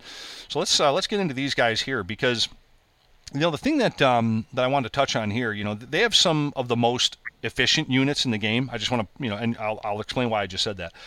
Um, but I think with the changes to the General's Handbook 2020 um, and the, the with the war clans, I think the, the, the Icebone war clans could be better than Drakkfoot now. Um, I, I, I saw a clever list with, with a double Kunnin' Rukk uh, with a, a rogue idol that, that could be pretty devastating. So I was kind of doing some research on it, and my big thought is will brutes still be I, let me put it this way I, i'm trying to figure out how to, how to really say this will brutes still be viable even with their 10 point decrease? I, I have my doubts on that. I mean there's a thought to be made that, that brutes are superior to Ard boys in, in terms of you know you know uh, you know wounds you know eh, you know their um, uh, for their wound to, to, to point ratio, their damage output to point ratio. I mean, but Ard boys have a banner, a drummer, and a shield. I guess where I'm going with this is I don't know if the 10 point decrease in brutes is going to do anything to prevent people from taking more Ard boys. Um, in my opinion, uh, for brutes, 10 points less is nice, um, but actually changes nothing. Uh, I, I, I just like 10 points more on Ard boys changes uh, yeah, anything. Th- this army is one of the ones that kind of looks like they just kind of glanced over it with a paintbrush real quick. That I do "Hey, agree with. I think this was 10, 10 points here, 10 points there. It, it, it it's not going to change anything in that list. yeah. I, I it, think it it, may was, it may make you rethink, you know, the quantities of numbers of certain units, but without, you know, without any real any gumption to it, no, it's not. It's nothing. It's nothing that's going to make you say, oh, my list is changing." Okay, I Right. lose twenty points. I'll throw an endless spell in, you know, or something stupid. sure, sure. Yeah. I mean, um, well, I, I, that, that that's my two cents in a tin can. I, I still think you're going to see a lot more Ard boys on the table. I don't, I don't think this helped brutes out whatsoever. Randy, what are your Mhm. thoughts? No, with, with playtesting with a few of my friends, it's it's they've been spamming spamming Ard boys. Right. So it's, it's yeah, I don't think it helped at I all. mean, That's you you got enough Ard boy points. You got Ard boys with a lower point cost. You can put a bigger unit out there and you launch them across the table, and they do the damage, Yeah. the same amount of damage. as Yeah, and like I said, they've got, they have banners. Yeah. I mean, that, that shield, that shield is they got a shield too. Well, yeah, yeah, that, yeah, I forgot about that. Yeah, absolutely. So I, I don't know that that ten points really does anything to help the brutes. As a matter of fact, I, I think I think that ten points will cause people to look at that for a second and go, "Ah, I think I'm going to stick with my Ard boys. Right. So if anything, you helped out the Ard boys. you know, so Right. Right. so I mean, and they, with the point changes, you got your heroes. Some heroes went up, some went down. I mean, it again, it's simple changes, so it's not, it's not really going to affect the makeup of the list. You're just going to pick up points back. Hey, you might actually get enough points to put an extra command point into the army. right. That's yeah. about it. Yeah.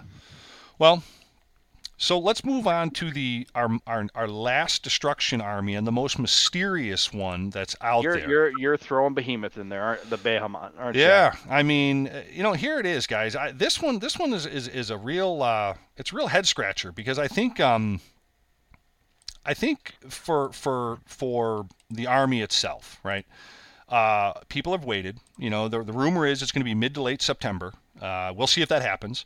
But it, it, seems Games Workshop initially hoped that Sons of Behemat would be out by now, and, and that's where I think we're hearing a lot of the, uh, or our, our thought here is that uh, it's going to be mid to late September. Um, but we have points. I mean, this is what's kind of weird. I mean, Battle Line are these these Man Crusher Gargants, which presumably are the same Chaos Ale Guzzler Gargants that we that we've seen in other armies. They're 180 for one, or 480 for a max squad of 3 mm-hmm. and a max squad counts as three Battle Line slots. Three Battle Line. Yep. The, the the new Gargant, the let me see, the the Gatekeeper, the Kraken Eater, Kraken Eater. and the War Stomper or is it? War. Yeah, War Stomper, War yeah. are the leaders, and they clock in at 480 to 490 points apiece. So right. a pure Sons of Behemat list will likely involve either a bare minimum of man crushers and three leaders. I mean, I guess it's also possible that, that people will take advantage uh, of, of kind of an inverse type of list with that, and they might actually take nine man crushers uh, and maybe a leader. And and uh, uh, but we don't really have we don't really have actual war scrolls, so it's just impossible to tell right now. But the reason why we I brought this one up Go ahead. Right. We don't know which one of these behemoth leaders is a caster or a dispeller either. So you may end up taking two of them.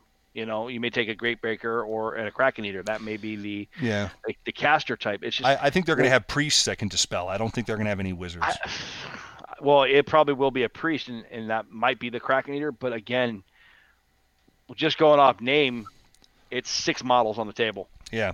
Well, you know, I, I think I think they I think GW kind of flubbed this one. You know, they got everybody, you know, kind of like they kind of flubbed the, the Lumineth in a way. They got everyone all hot and bothered, and then it's like, eh, the rest of the army's coming out later. But we're going to get we're, we're you know that's a whole nother topic. But I think right. I think to deliver points in the general's handbook and do all the things they did, only to turn around and say, "Psych, you don't have an army." Uh, I, that that might hurt the momentum of the army. I, I almost forward, I, I almost wish they had not put these points in this book. Okay. I, I almost wish that this little snippet that's in the book did not exist. The Lumineth Realmlords, okay, I can extend to that because we do have the book out. There's no book on this one. Right. Yeah. So I, I, it's it's like we didn't need to see this yet, guys. I completely, completely, completely agree. Uh, Randy, any thoughts on the Sons of Behemat? Yeah, yeah. So like the uh, I know I've I've heard a few people say like if I can't just use all the the big guys, you know, I may not may not play the list.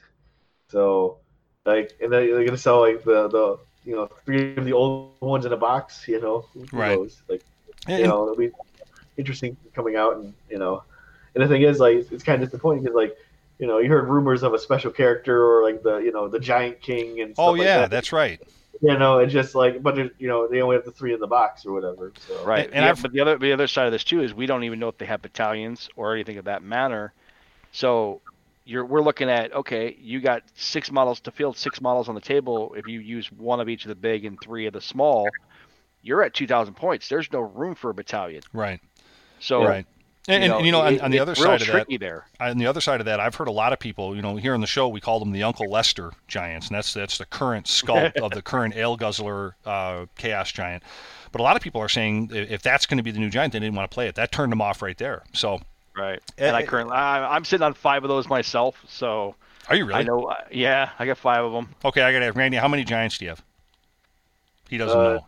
He's not like, the crappy plastic ones, but I have, I have I have a bunch of metal ones. Yeah, he, he gave everyone that look like how many grains of sand are on a beach? Like he yeah. he he's got more he's got more of the old yeah, old school metal ones than I do. I have th- I have five of the current Uncle Fester. Gotcha. And I bought one from um, Conquest. Okay. And, and, it's the Conquest Giant is just just big and bulky. He is it's a good model. Cool. All right, so let's let's let's, let's oh good. Sorry, go ahead, Randy. Now I'm waiting to see what they do with the actual bone grinder from Forge World too, because that still has the, the Ale Guzzler uh, keyword. Yes, that whole does. Forge World thing is up in the air, man. Nobody knows. So let, us keep rolling. So destruction, Randy, big winner. Gloomspite. Skull Scuttletide didn't change. Yeah. Justin. Gloomspite. Yeah, I agree. The, the, the, the changes to the Trogs and the fact that nothing else really changed for them, so their army stays where it is strength wise. Right. Yeah. Yeah. Yeah, I think I think the Gloomies are continually just going to be awesomer Good deal. All right, let's keep rolling, man. We got chaos, man. We are uh, we are going to start with uh, with my beloved Beastie Boys. Yeah, I'm forcing the Beastie Boys on you guys, man. Um, that's fine. But but That's I'm going to say this. I'm going to say this kind of like I'm going to I'm going to kick my own army here in in the nuts here a little bit because uh, these Why? changes. Well, these changes were purely meant to save the Dragon Ogres. Period. Um, uh, this was a change to, to breathe life back into them as a unit because nobody was playing the Dragon Ogres. I mean, period. I, I, look, let, let's let's face it. I mean, Dragon Ogre Shaggoths lost 10 points, uh, Yep. which combos nicely with the Dragon Ogres losing 10 points. Yep. Uh, and, and I'm certainly interested to see if anyone's going to be taking advantage of the discounts uh, to the Dragon Ogre units. Um, you know, 10 points here and there may not seem like much, uh, but that represents a significant savings of points for those going heavy on them, which I haven't seen since the army first came out, and and also taking their battalion, which also had a 30 point drop by the way. So, Yep. what are your thoughts, Beast of Chaos? Beast of Chaos took four units down in points, and their battalion and four of their battalions came down in points. I think it's predominantly the the more the Brayherd backside. Brayherd, bigger- yeah. the, yeah, the bigger the bigger beast ones came down in points, but out of everything that's listed in here, they really didn't change a lot to them. They just it was like you said, it was to save the Dragon Ogres. It was to Mm-hmm. save points on the on the battalion sides. And yeah, it'll make you be able to put more battalions on the table, but you're you're you're only saving points in maybe a model you're not going to use as readily. Right, So it, again, it's like, hey, ten points here, ten points there. right. Yeah. I mean, Randy, Beast of Chaos, what do you think? Uh, mine are all on still on squares, waiting for the new uh, old battles to come out. Uh oh, blasphemy! All right. All right. I respect that. Yeah. Okay. Actually, you, you did. You told me that once before. I had forgotten about that. Yeah. But yeah, so that's kind of my thought. I was I was really kind of hoping for uh, something interesting to happen with the army, and it, it didn't. So I, I guess I was a little smitten in, in my attitude here, basically just claiming that it was a uh, it was just a stretch to save the dragon ogres. But let, us move on, man. Let's move on to uh, the disciples of Tzeentch. This one here. Um, eh, this is going to kind of tie into uh, a, a, a later kind of gripe that I have. Um, because as, as many of you know, Disciples of Tzeentch, which also affects Slaves of Darkness, uh, that like I said, that bitching is coming up here in a minute. Uh, the Gaunt Summoner now only summons five horrors of Tzeentch uh, with its uh, Book of Profane Secrets ability. Um, I'm just going to stop right here and, and kind of turn it over to you guys. I mean, thoughts, gang? They, so they had two units go up in points, and that was like the Gaunt Summoner again and some other things. They lost summoning in terms of it's five models for the summon now Right. for the Gaunt Summoner, and I believe I read somewhere in the Disciples of Tzeentch side of it too that their summon chain changed as well. So instead of it being a full unit of ten horrors, it's now only five. So I Right. think it's on both sides. Right. So they Right. kind of got a little bit of a nerf bat there, but it, I mean, again, it's it's negligible. You know, you're not Um, dropping a you're not dropping a fifty point a fifty wound unit on the table, you know, or a potential fifty wound unit on the table, but still, it's it's a negligible hit. Yeah. Uh, Randy, what are your thoughts? Yeah, I thought it was, you know, the, the cost was like, you know, for the Gaunt Summoner was 260 points or whatever, and you get a free 200 point unit, so you're only paying 60 points for the character basically. Mhm. I think that was way too much of a discount and needed to be changed. So, you know, I'd- So are, are you saying are you saying you, you like what they did to the to the I- Gaunt I- yeah, it's it's. I think it was a necessary nerf because Right. you know, I, I Yeah. think I think the problem with what they did here is the change to the Gaunt Summoner really doesn't do anything to negatively impact the army of Tzeentch at all, the disciples of Tzeentch at all. It, it, it just doesn't. It's got a rippling effect. If you think about it, it's kind of like GW took took a uh, took a pebble and they threw it into the lake, and the the rippling effect that happens from that little pebble is what's happening. And I think it's going to affect uh, other armies i.e., Slaves of Darkness, um, that, that we're going to be talking about here in a bit. But, you know, the Tzeentch book is new. I get it. Uh, but it also got hit with the Nerf bat after trashing CanCon and Warhammer Worlds in March. So I think this is another response to that. But I think, moreover, this is a response because I, I saw more people using the Gaunt Summoner. In my personal experience, I saw more people using the Gaunt Summoner with Slaves of Darkness armies than I ever did with a Tzeentch army. I mean, I saw I saw the Gaunt Summoner with Archaon, and you know, uh, I didn't see it a lot in Tzeentch armies. As a matter of fact, I saw more of the screamers and the the shooty lists. Right. with the Tzeentch. So I, I think what this did is it really did nothing to Tzeentch. It hurt Slaves of Darkness, though. We- we have another special guest who just decided to come downstairs tonight. So Hey, man, you got your own Gnoblar, too. I got my own little Gnoblar. Yeah. There you go, man. Good deal. So um, Okay. Go to mom. I know that we are uh, we're, we're kind of burning the clock off the wall here, folks. We got a lot to get through, and, and it's already uh, um, our, almost quitting time. So I do apologize, man. We'll, we only got a few Alright. more to go through, but let's let's let's start up with the Hedonites of Slaanesh. Uh, this was a uh, General's Handbook 2020 change, and uh, this one here I thought was kind of interesting because um, the the Hedonites. See, this army's always been compelling. I mean, let me start with the good news. You know, the Fiends lost 20 points. That's the only good news. Uh, this army got a major bone job in point hikes, and I bet Slaanesh loved that bone job too. By the way, um, the Keeper of Secrets uh, and also the name character Helbane, something uh, Shalaxi Helbane. I think they gained 20 points apiece. Uh, the Contorted Epitome gained 10 points. The Hellstriders gained 10 points for five models. The Hedonites Host and the Seeker Cavalcade were hiked up 10 points, and the Supreme Sybaris went up 30 points. And, and here's a real head scratcher. You know, the Daemonettes didn't gain points. They lost their max squad discount bonus, which effectively makes a full Yes, squad they- cost 30 more points than before. Yeah, they're 330 now for a full squad versus Yeah. I think it was 280. I mean, what are your I mean thoughts on this one, guys? They uh, they kind of got hit with the nerf bat again. I Right. mean, they took a nerf hit in 2019 when they when they were too powerful, and now they're taking another shot from the nerf bat in 2020 because of the point hikes. Yeah, right. I mean, they really didn't get anything to save them on this. Granted, their points are in line with a lot of the other armies that are out there, but still, Right. it it, it hurts. It Yeah. hurts. Yeah. All right, Randy, what are your uh, what are your thoughts, man? Yeah, I haven't. I'm like it's one of those those I, I set aside and you know let it let the you know let let it settle for a while because you know I had I had an army before the the Hedonites book came out and that was all a chariot based and you know they made it all you know completely different from the place that I used to have and then it was just like and then I know like because of like all the the bit you know the whining and complaining whatever Right. the uh, like I know it's gonna be a watchful eye and gonna be changing constantly. So you know, that's one of the, one of my back burner armies, just waiting for basically the you know things to settle down for for them. So yeah, All right. Well, you know what? I'm going to say this. I, I'm really not a fan of these point changes, um, if I'm honest. Uh, I, I, it felt to me that Slaanesh uh, were in a much better place after the summoning changes that, that occurred. Uh, but uh, this makes the army very undesirable to play, a la what you just said, Randy.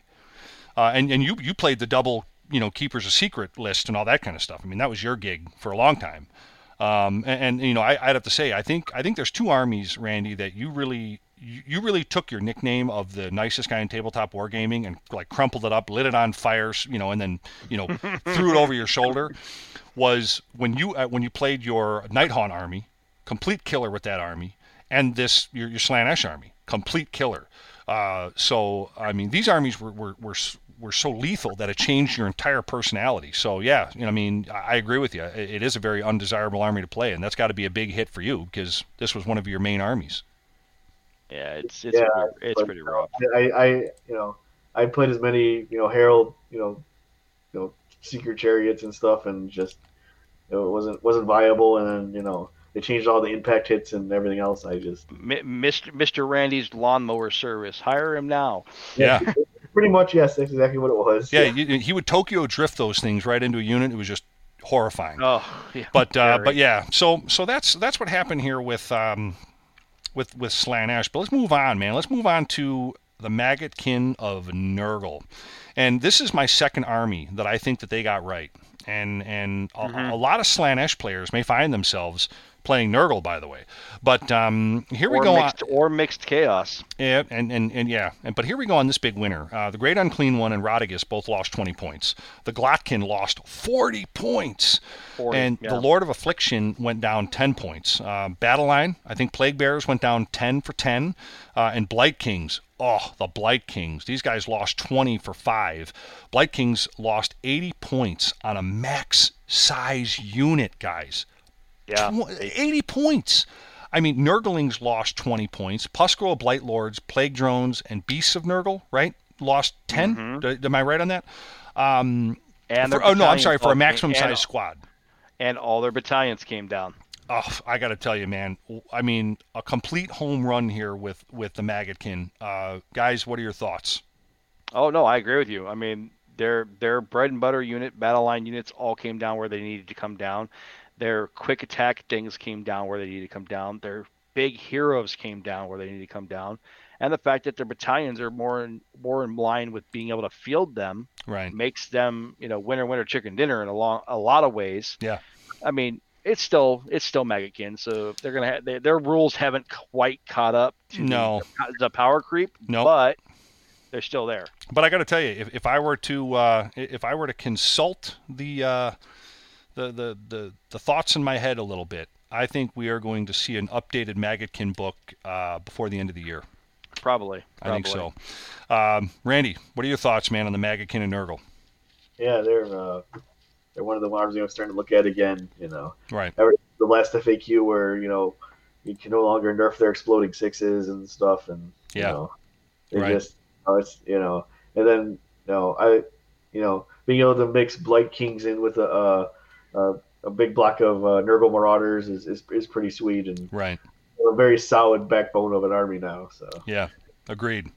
Agreed. Well, speaking of Marauders, now we're going to get into the Slaves of Darkness and uh, my little uh, my, my little my little bitch fest that's coming up here.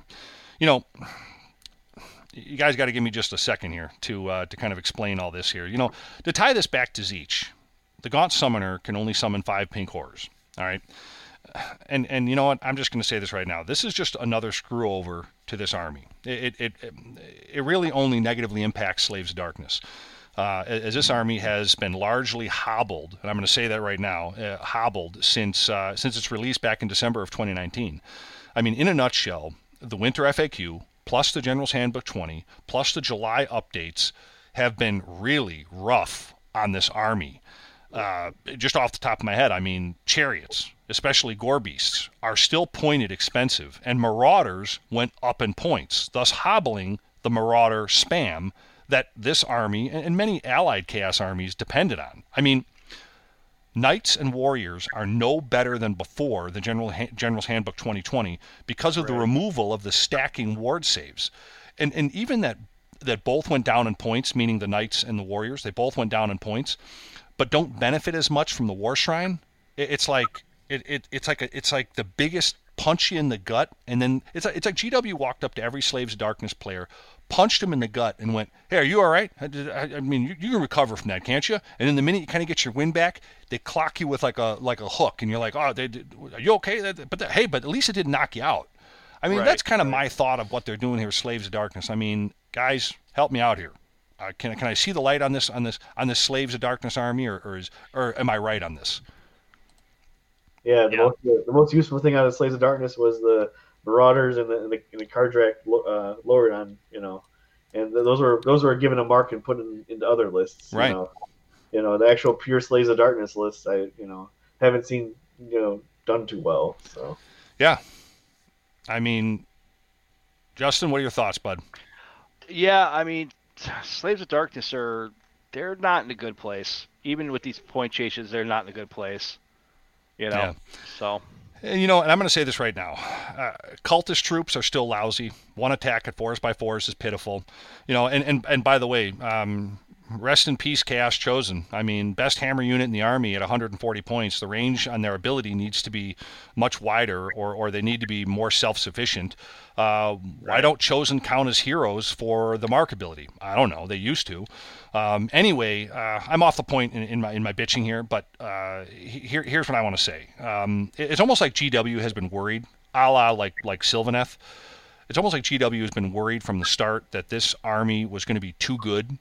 Um, you know, if, if you go back and listen to our show from Feb- February 13th, I believe, of this year, or even further back to our shows uh, on December 5th and December 19th, when we talked about the army dropping and it finally dropped, uh, we brought this up how this army has been really shackled, and, and even right out of the gate, it was even shackled. We kind of noticed that.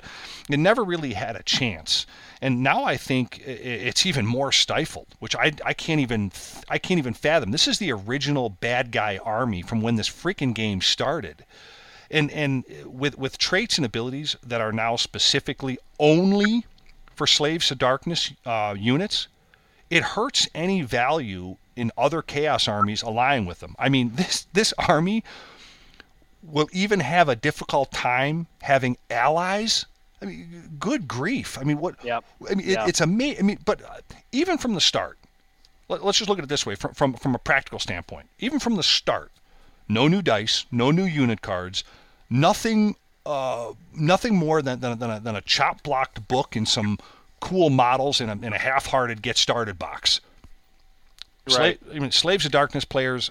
I, I'm Yeah, s- I- I'm sorry, guys. Yeah, I am. I- I, I really am. They they just I don't mean- have they, they just don't have the ability to take the hits or push the hits and it's it's sad. It's it's really sad right now. Yeah, I, I don't even know how. You know, I, and honestly, if anybody out there can explain to me how you can play this army and be successful, please do, because I, I'm really looking for some type of glimmer of hope in in uh, this army because um, I I I'm not seeing it right now. I- I'm just not. Right. Right. And, and and and that sucks because it it's kind of like the um. The, these guys are supposed to be the army that scares the hell out of you. It's slaves of darkness, man. yeah, that's very true. I don't know, Randy.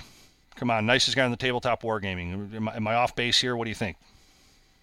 No, like I, like I even like with, with them rumored coming out, whatever. I rebased like four units of uh of forty warriors, just to, you know, hoping they would be you know decent and have okay, you know, even casual rules for myself or whatever. And it just like, you know, I haven't even you know I haven't even put them on the table. Did you really rebase them? I had I have the they have four different weapon types and I had forty of each. And Okay. I, on thirty two circles now. Oh, I've got a I've got a huge Slave of Darkness uh, old Chaos Warrior army sitting in a shoebox. I probably have 200 Chaos Warriors and 300 or so Marauders sitting up there, Yeah. and they're on square bases. I haven't touched them. Well, I, I, like I said, I you know you STD players out there, man. I'm sorry. Uh, I, I don't know. I mean, hey, but you know what? Nurgle's looking pretty good, man. Just in case, Maggotkin, which by the way is, is my pick for the winner in chaos, guys. Who do you think? Um, no. I have to go Skaven Tide.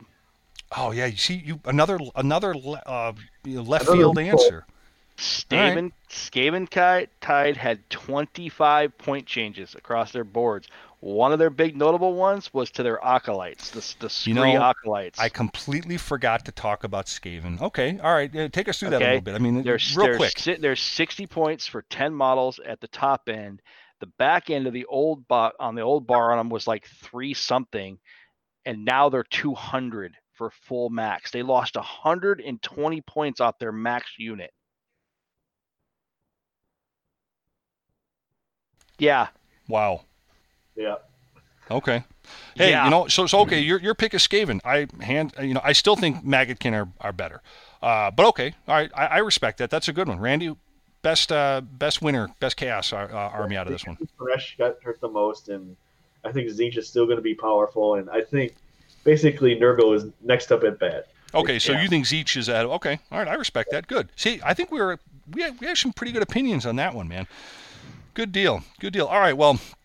Um, what else? Uh, anything? Uh, anything else before we uh, we roll on to our next topic? no, no. Just I mean, just based off point cho- point changes and totals for each of the factions, Order actually had the most point changes out of any faction or Grand Alliance. Chaos was second, um, Death was third, and uh, Destruction was last. Gotcha. All right. All right. I, uh, you know what? I agree with that. I, that's what you that's what you formulated though, right? That's, That's not what I okay. formulated. Yeah, I actually, I mean, the real the real number, if you want it, real quick. So it was 95 changes to order across all the factions, 82 changes to chaos across all factions, 30 changes to death across all factions, and 20 changes to destruction across all factions. Okay. Well, There you have it.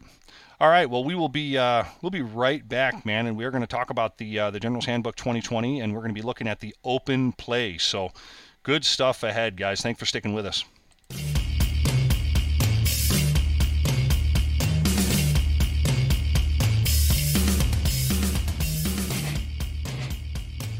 Hey, gang. I wanted to take a break in today's show to introduce one of our sponsors and a great store for all of your hobby needs.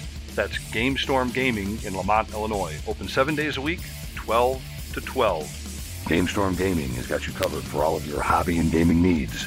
They got Magic the Gathering, War Machine, X-Wing, Game of Thrones, Force of Will card game, PC gaming and repair, Warhammer 40k, and Age of Sigmar, and a ton more.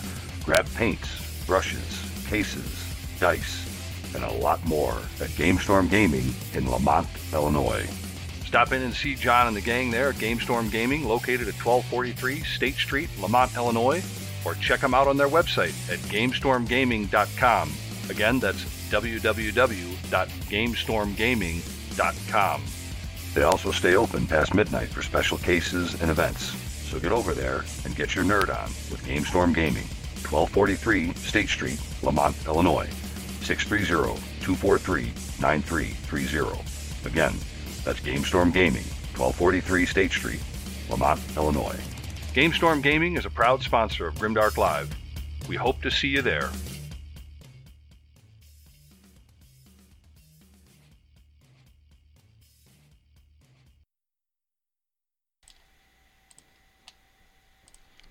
Okay, guys, we are definitely back, and we're going to be heading into our, our next topic. Uh, but uh, but I know, uh, Justin, you're, you're kind of burning the clock off the wall. Uh, you got a few more minutes to, to talk about open got, player. got you got to run. I got, I got I got a crazy kid upstairs, but I got a few more minutes. All right, man. I do appreciate you uh, you hanging with us, man, because uh, I know that. Uh, it can be it can be tough. We, we covered a lot of stuff, man. We covered a lot of stuff. So here it is, General's Handbook 2020, new open play rules. I mean, this is pretty self-explanatory, but I like the I like the departure from the old open play rules, uh, where it's not any of that. You take a model out, I take a model out, bull crap. I mean, but I do like the Skies of Slaughter and the Open Air Coalition battle or the Open War Coalition battle generator.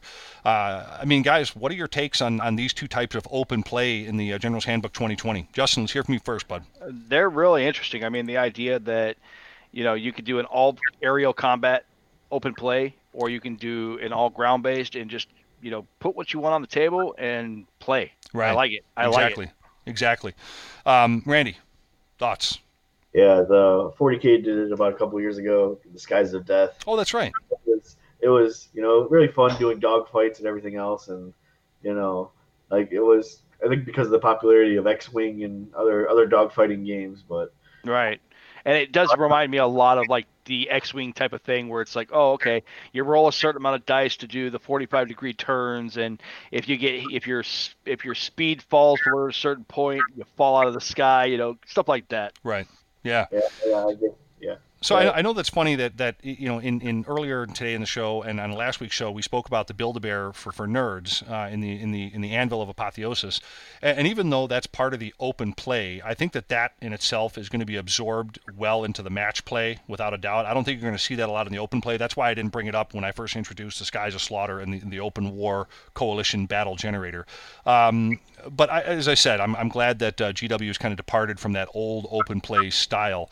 Um, so let's let's let's talk about this. I mean, um, the the Open War Coalition Battle Generator is more of a loose way to play matched play. I guess the best way to put it when when involving three or more players at the same time. And, and the reason why I say this is because the Coalition Generator that's found on page 40 of the uh, GHB could easily coincide with the uh, uh, with the Coalition Matrix. I believe on page 100, I think it is. Um, and, and, I really like that GW has harkened back to the psychology of certain alliances like they had back in Warhammer Fantasy Battles 7th edition. Um, what do you guys think? Oh yeah, yeah. I mean, it's it, it's it's bringing back a lot of reminiscent stuff from old editions that, and it doesn't feel like rules creep this time. That's that's the big rub I'm getting on. Is there's no there's no there's no need to incorporate it if you don't want to. You don't have to use it, and it's there's no heavy rules. Sure. You know, it's not changing anything about the game. Just play the game with, hey, here you're going to generate your army. You're going right. to generate the the battle the battle you're fighting on, and done. Gotcha. Go. Randy, what are your thoughts, man? Yeah, I'm always for more more narrative games and you know Yeah. more, more laid back. You know, you know, there- there, there's you know there's armies for competitiveness and there's armies for, for casually having fun and Right. those, those really fun need a need, need the open play to you know be more you know. just, you know, I, I, I could see this leading to be more along the lines of being able to play like a siege or something of that matter. Like we Good one. to do. That's a good point. You know, things of that matter where it's like, okay, hey, you know, you got the aerial siege happening above and you got the ground siege happening below. You've rolled up both forces based on this random table, Mm. and you're not worried about points, and there you go. we got to figure out how to incorporate that into uh, into a siege battle. That would be awesome. Um, but as a matter of fact, you know, I, I want I want to go back to this now. Um, the, the the skies of slaughter. You know, since since you brought that up, I mean, it, it sounds like it could be a lot of fun and and, and and something a little bit different from from I guess your typical game. And as a matter of fact, it it, it feels like a completely different game. The mechanics, for instance, are different. And if you remember, the concept of this Skies of Slaughter was a two-part White Dwarf. I think back in December or January, I believe. Remember that? Somewhere in there, yeah. And that's that's when all the rumors of the uh, of the Goblin Sky Pirates were all over the place. I don't know if you guys remember that or not. Um, I, I do. But in, in these issues, there were pictures of, uh, if you remember, there were pictures of like a Bloodthirster and an Ironclad fighting. And, and back then, uh, we were introduced to the different rules for movement, firing arcs, etc., like that are now currently in the GHB 20. So you think that, that we could also incorporate the Skies of Slaughter into like big, you know, big games or something, almost like having an aerial battle as well as a ground assault. Right, and you could probably make it where you can interchange between the two. Like, you know, example, Kharadron Overlords fly high and then they can land somewhere else on the battlefield. So you could have it where they take off, they end in, they enter into the skies of slaughter. Th- They're up there for return or whatever, can be intercepted, attacked, they fall, all that whole thing before they can drop back down to the main battlefield. I mean, you there's ways to incorporate everything into anything. Oh, sure. Yeah, absolutely. Absolutely. Randy, what are your thoughts, man? yeah, the creative juices are flowing. You know, there's, you know, I always like, you know, I always like the mini games that they had in White Dwarfs, and you know, just just different, you know, perspective of like what happens in, in each realm or whatever. Right. We know that there's flying battles. You know, you know, like, you know, there's big dragons and stuff, and they, you know, they don't just hover like, you know, 50 feet off the, the, the field all the time. You know, Sure. They, you know, they have to, you know, they, you know, they meet somewhere in the sky. you know. Right. Good one. Good one. Well, that's Yeah. you know I know I know that we kind of treated this like a shotgun wedding, uh, but that's that's pretty much all there is. I think I think this is going to be a little bit more of a narrative. I think the Anvil of Apotheosis is going to, even though that's listed in open play, I think we're going to find that more in the match play. Um, Right. I love the idea that uh, the sky battles could be incorporated into large, like you know, APOC type level games. Um, and, and I really think that the Open War Coalition, I like the fact that they're harkening back to the alliance psychology that, that you're going to find in a lot of these armies. It makes sense. But I, I think that's your call, dude. I think you got to get going, right? Yeah, that's that's that's the that's the Gnoblar. Yeah, well, you know what? We, we ran a little late, buddy. But you know what, uh, Justin? We will be back next Thursday, bud. So you have a great night. Yep. Randy and I are going to wrap the show up. All right, have a good night, everybody. All right, guys. See you, bud. All right, Randy, it's you and I, man. Yep. All right, let's uh, let's go ahead and wrap this up. We got the question of the day that's going to be uh, coming up here very shortly. So, uh, folks, we will be right back once we get ready for the question of the day.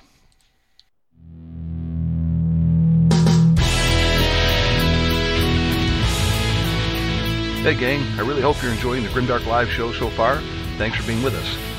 But before we get to the question of the day, I want to ask you to head over to grimdarklive.com to enter the Nerd Bunker by becoming a supporter of the show on Patreon. There are six different levels to fit the support you may be interested in, and all provide special benefits and services to our members. So please head over to grimdarklive.com and become a patron of the show. And while you're on grimdarklive.com, you should know that Grimdark Live isn't just there for entertainment. We're a full-time miniatures assembly and painting service. We have three different levels that we currently paint to, and we provide free quotes. So let us know if you have something you need painted, and we'll get it done for you.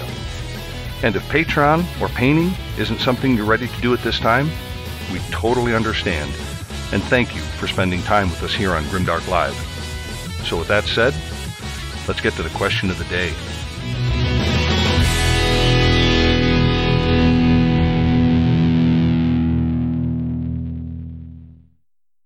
All right, we are back. We are ready to uh, to move on to the next uh, uh, portion of the show here, which is the question of the day. So, uh, Randy, it's you and I, man. We're we're holding the fort down. You ready? Yeah. So here's the question of the day, and, and folks, uh, leave your answers too in the in the chat. But uh, which army has benefited the most for the recent General's Handbook 2020 changes, the FAQs, and updates that happened in July, and why? So which army has benefited the most from all those recent changes? And as a secondary point, has do you think there'll be a new meta shift because of these changes? Yeah, I think the, the most benefit would be like the most most point changes was, was I think KOs, but I don't think there there was enough of a point change to like see them like on the top tables. Okay. But I think the uh, I think the rules for the Ossiarchs and the uh, uh, the Tzeentch will drop them down a, like a few pegs, but not you know not enough to knock them out of the, the, the top armies. Okay. Like all the other armies, a little catch up. So Yeah, yeah, I like the way you put that. Yeah, I, I think I think with uh, with the changes with the point drops to Nurgle, I think that and the the I think the the really the form fit points that they did with uh, Nighthaunt are they going to play into that? I think if a new book does come out for Nurgle uh, by the end of the year, I think that's going to be pretty impactful for that army. Um, so I think there's going to be a slight meta shift, but you know I I, I think that um, who benefited the most from this probably in the long run.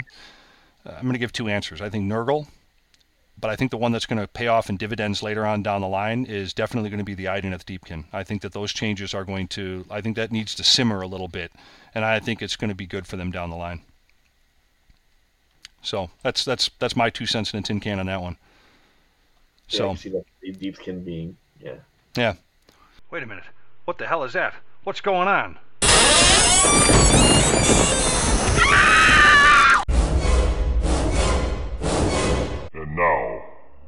Time for that part of the show where we present the rules from hell. Yes, that's right, Grimdark Goons. It's time for the rules from hell, where we present the game rules from the past or present of the Warhammer worlds that just sucked.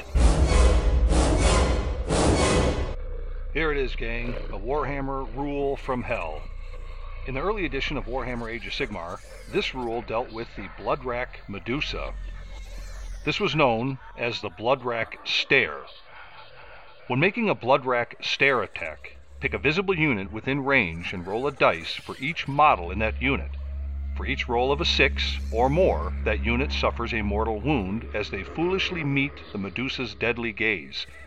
You can add 1 to these dice rolls if, between the time you declare the target of the attack and the time you roll the dice, your opponent looks at you directly in the eye. That's really creepy. Frankly, playing with some of these rules will be awkward enough. I'm relieved at an excuse not to meet my opponent's gaze. That's really creepy, and I'm glad it's gone. That was definitely a rule from hell. and now you know a rule from hell. All right, let's get back to the show.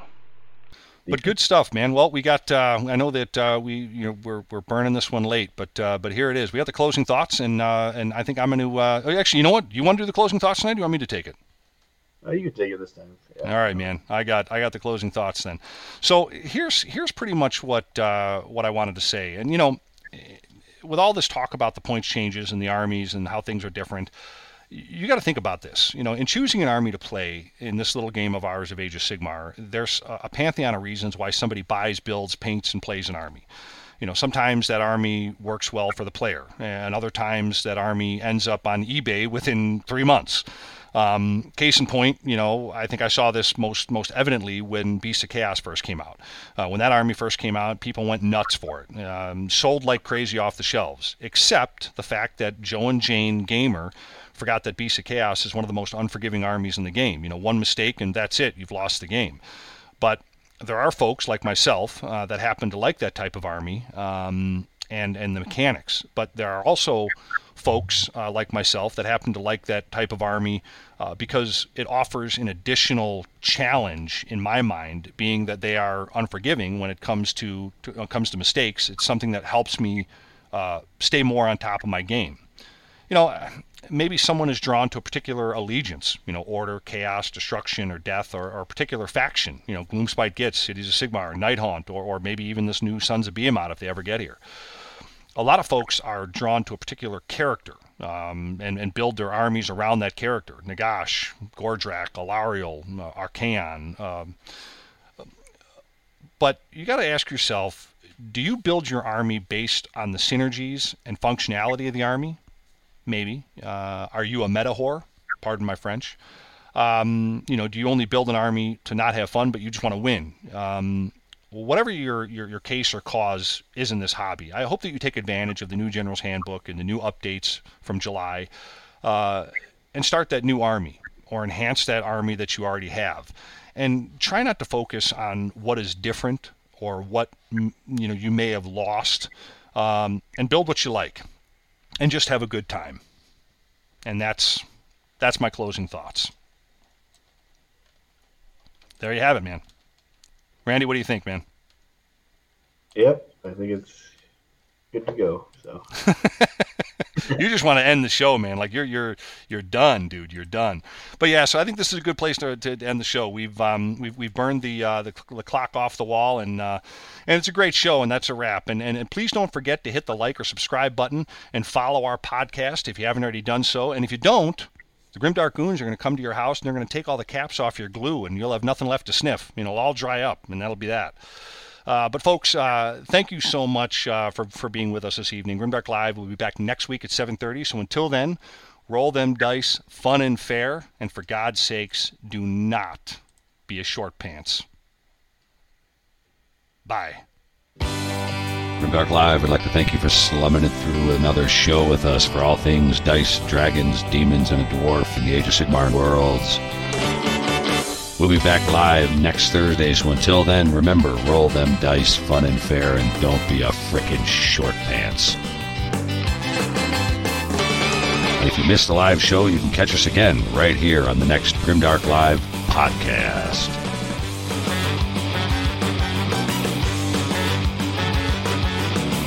Never fear, gang. There'll be more great content from Grimdark Live throughout the week with Monster Mondays, Table War Tuesdays, Warhammer Wednesdays, Grimdark Grudge matches, and a ton more. So stay tuned and stay grim, all you dice chucking glue sniffing gamer goons. You're all awesome. Looks like I picked the wrong week to stop sniffing glue. Remember, embrace the main message here from Grimdark Live, and that's a social contract we have between gamers and the commitment we have to each other and this community.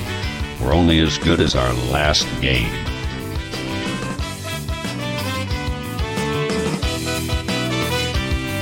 Check us out at grimdarklive.com. Don't forget to give our channel a like or subscribe if you haven't already done so. So long, Grimdark Goons. Until next time, may the dice gods bless you and your sweaty palms. Bye.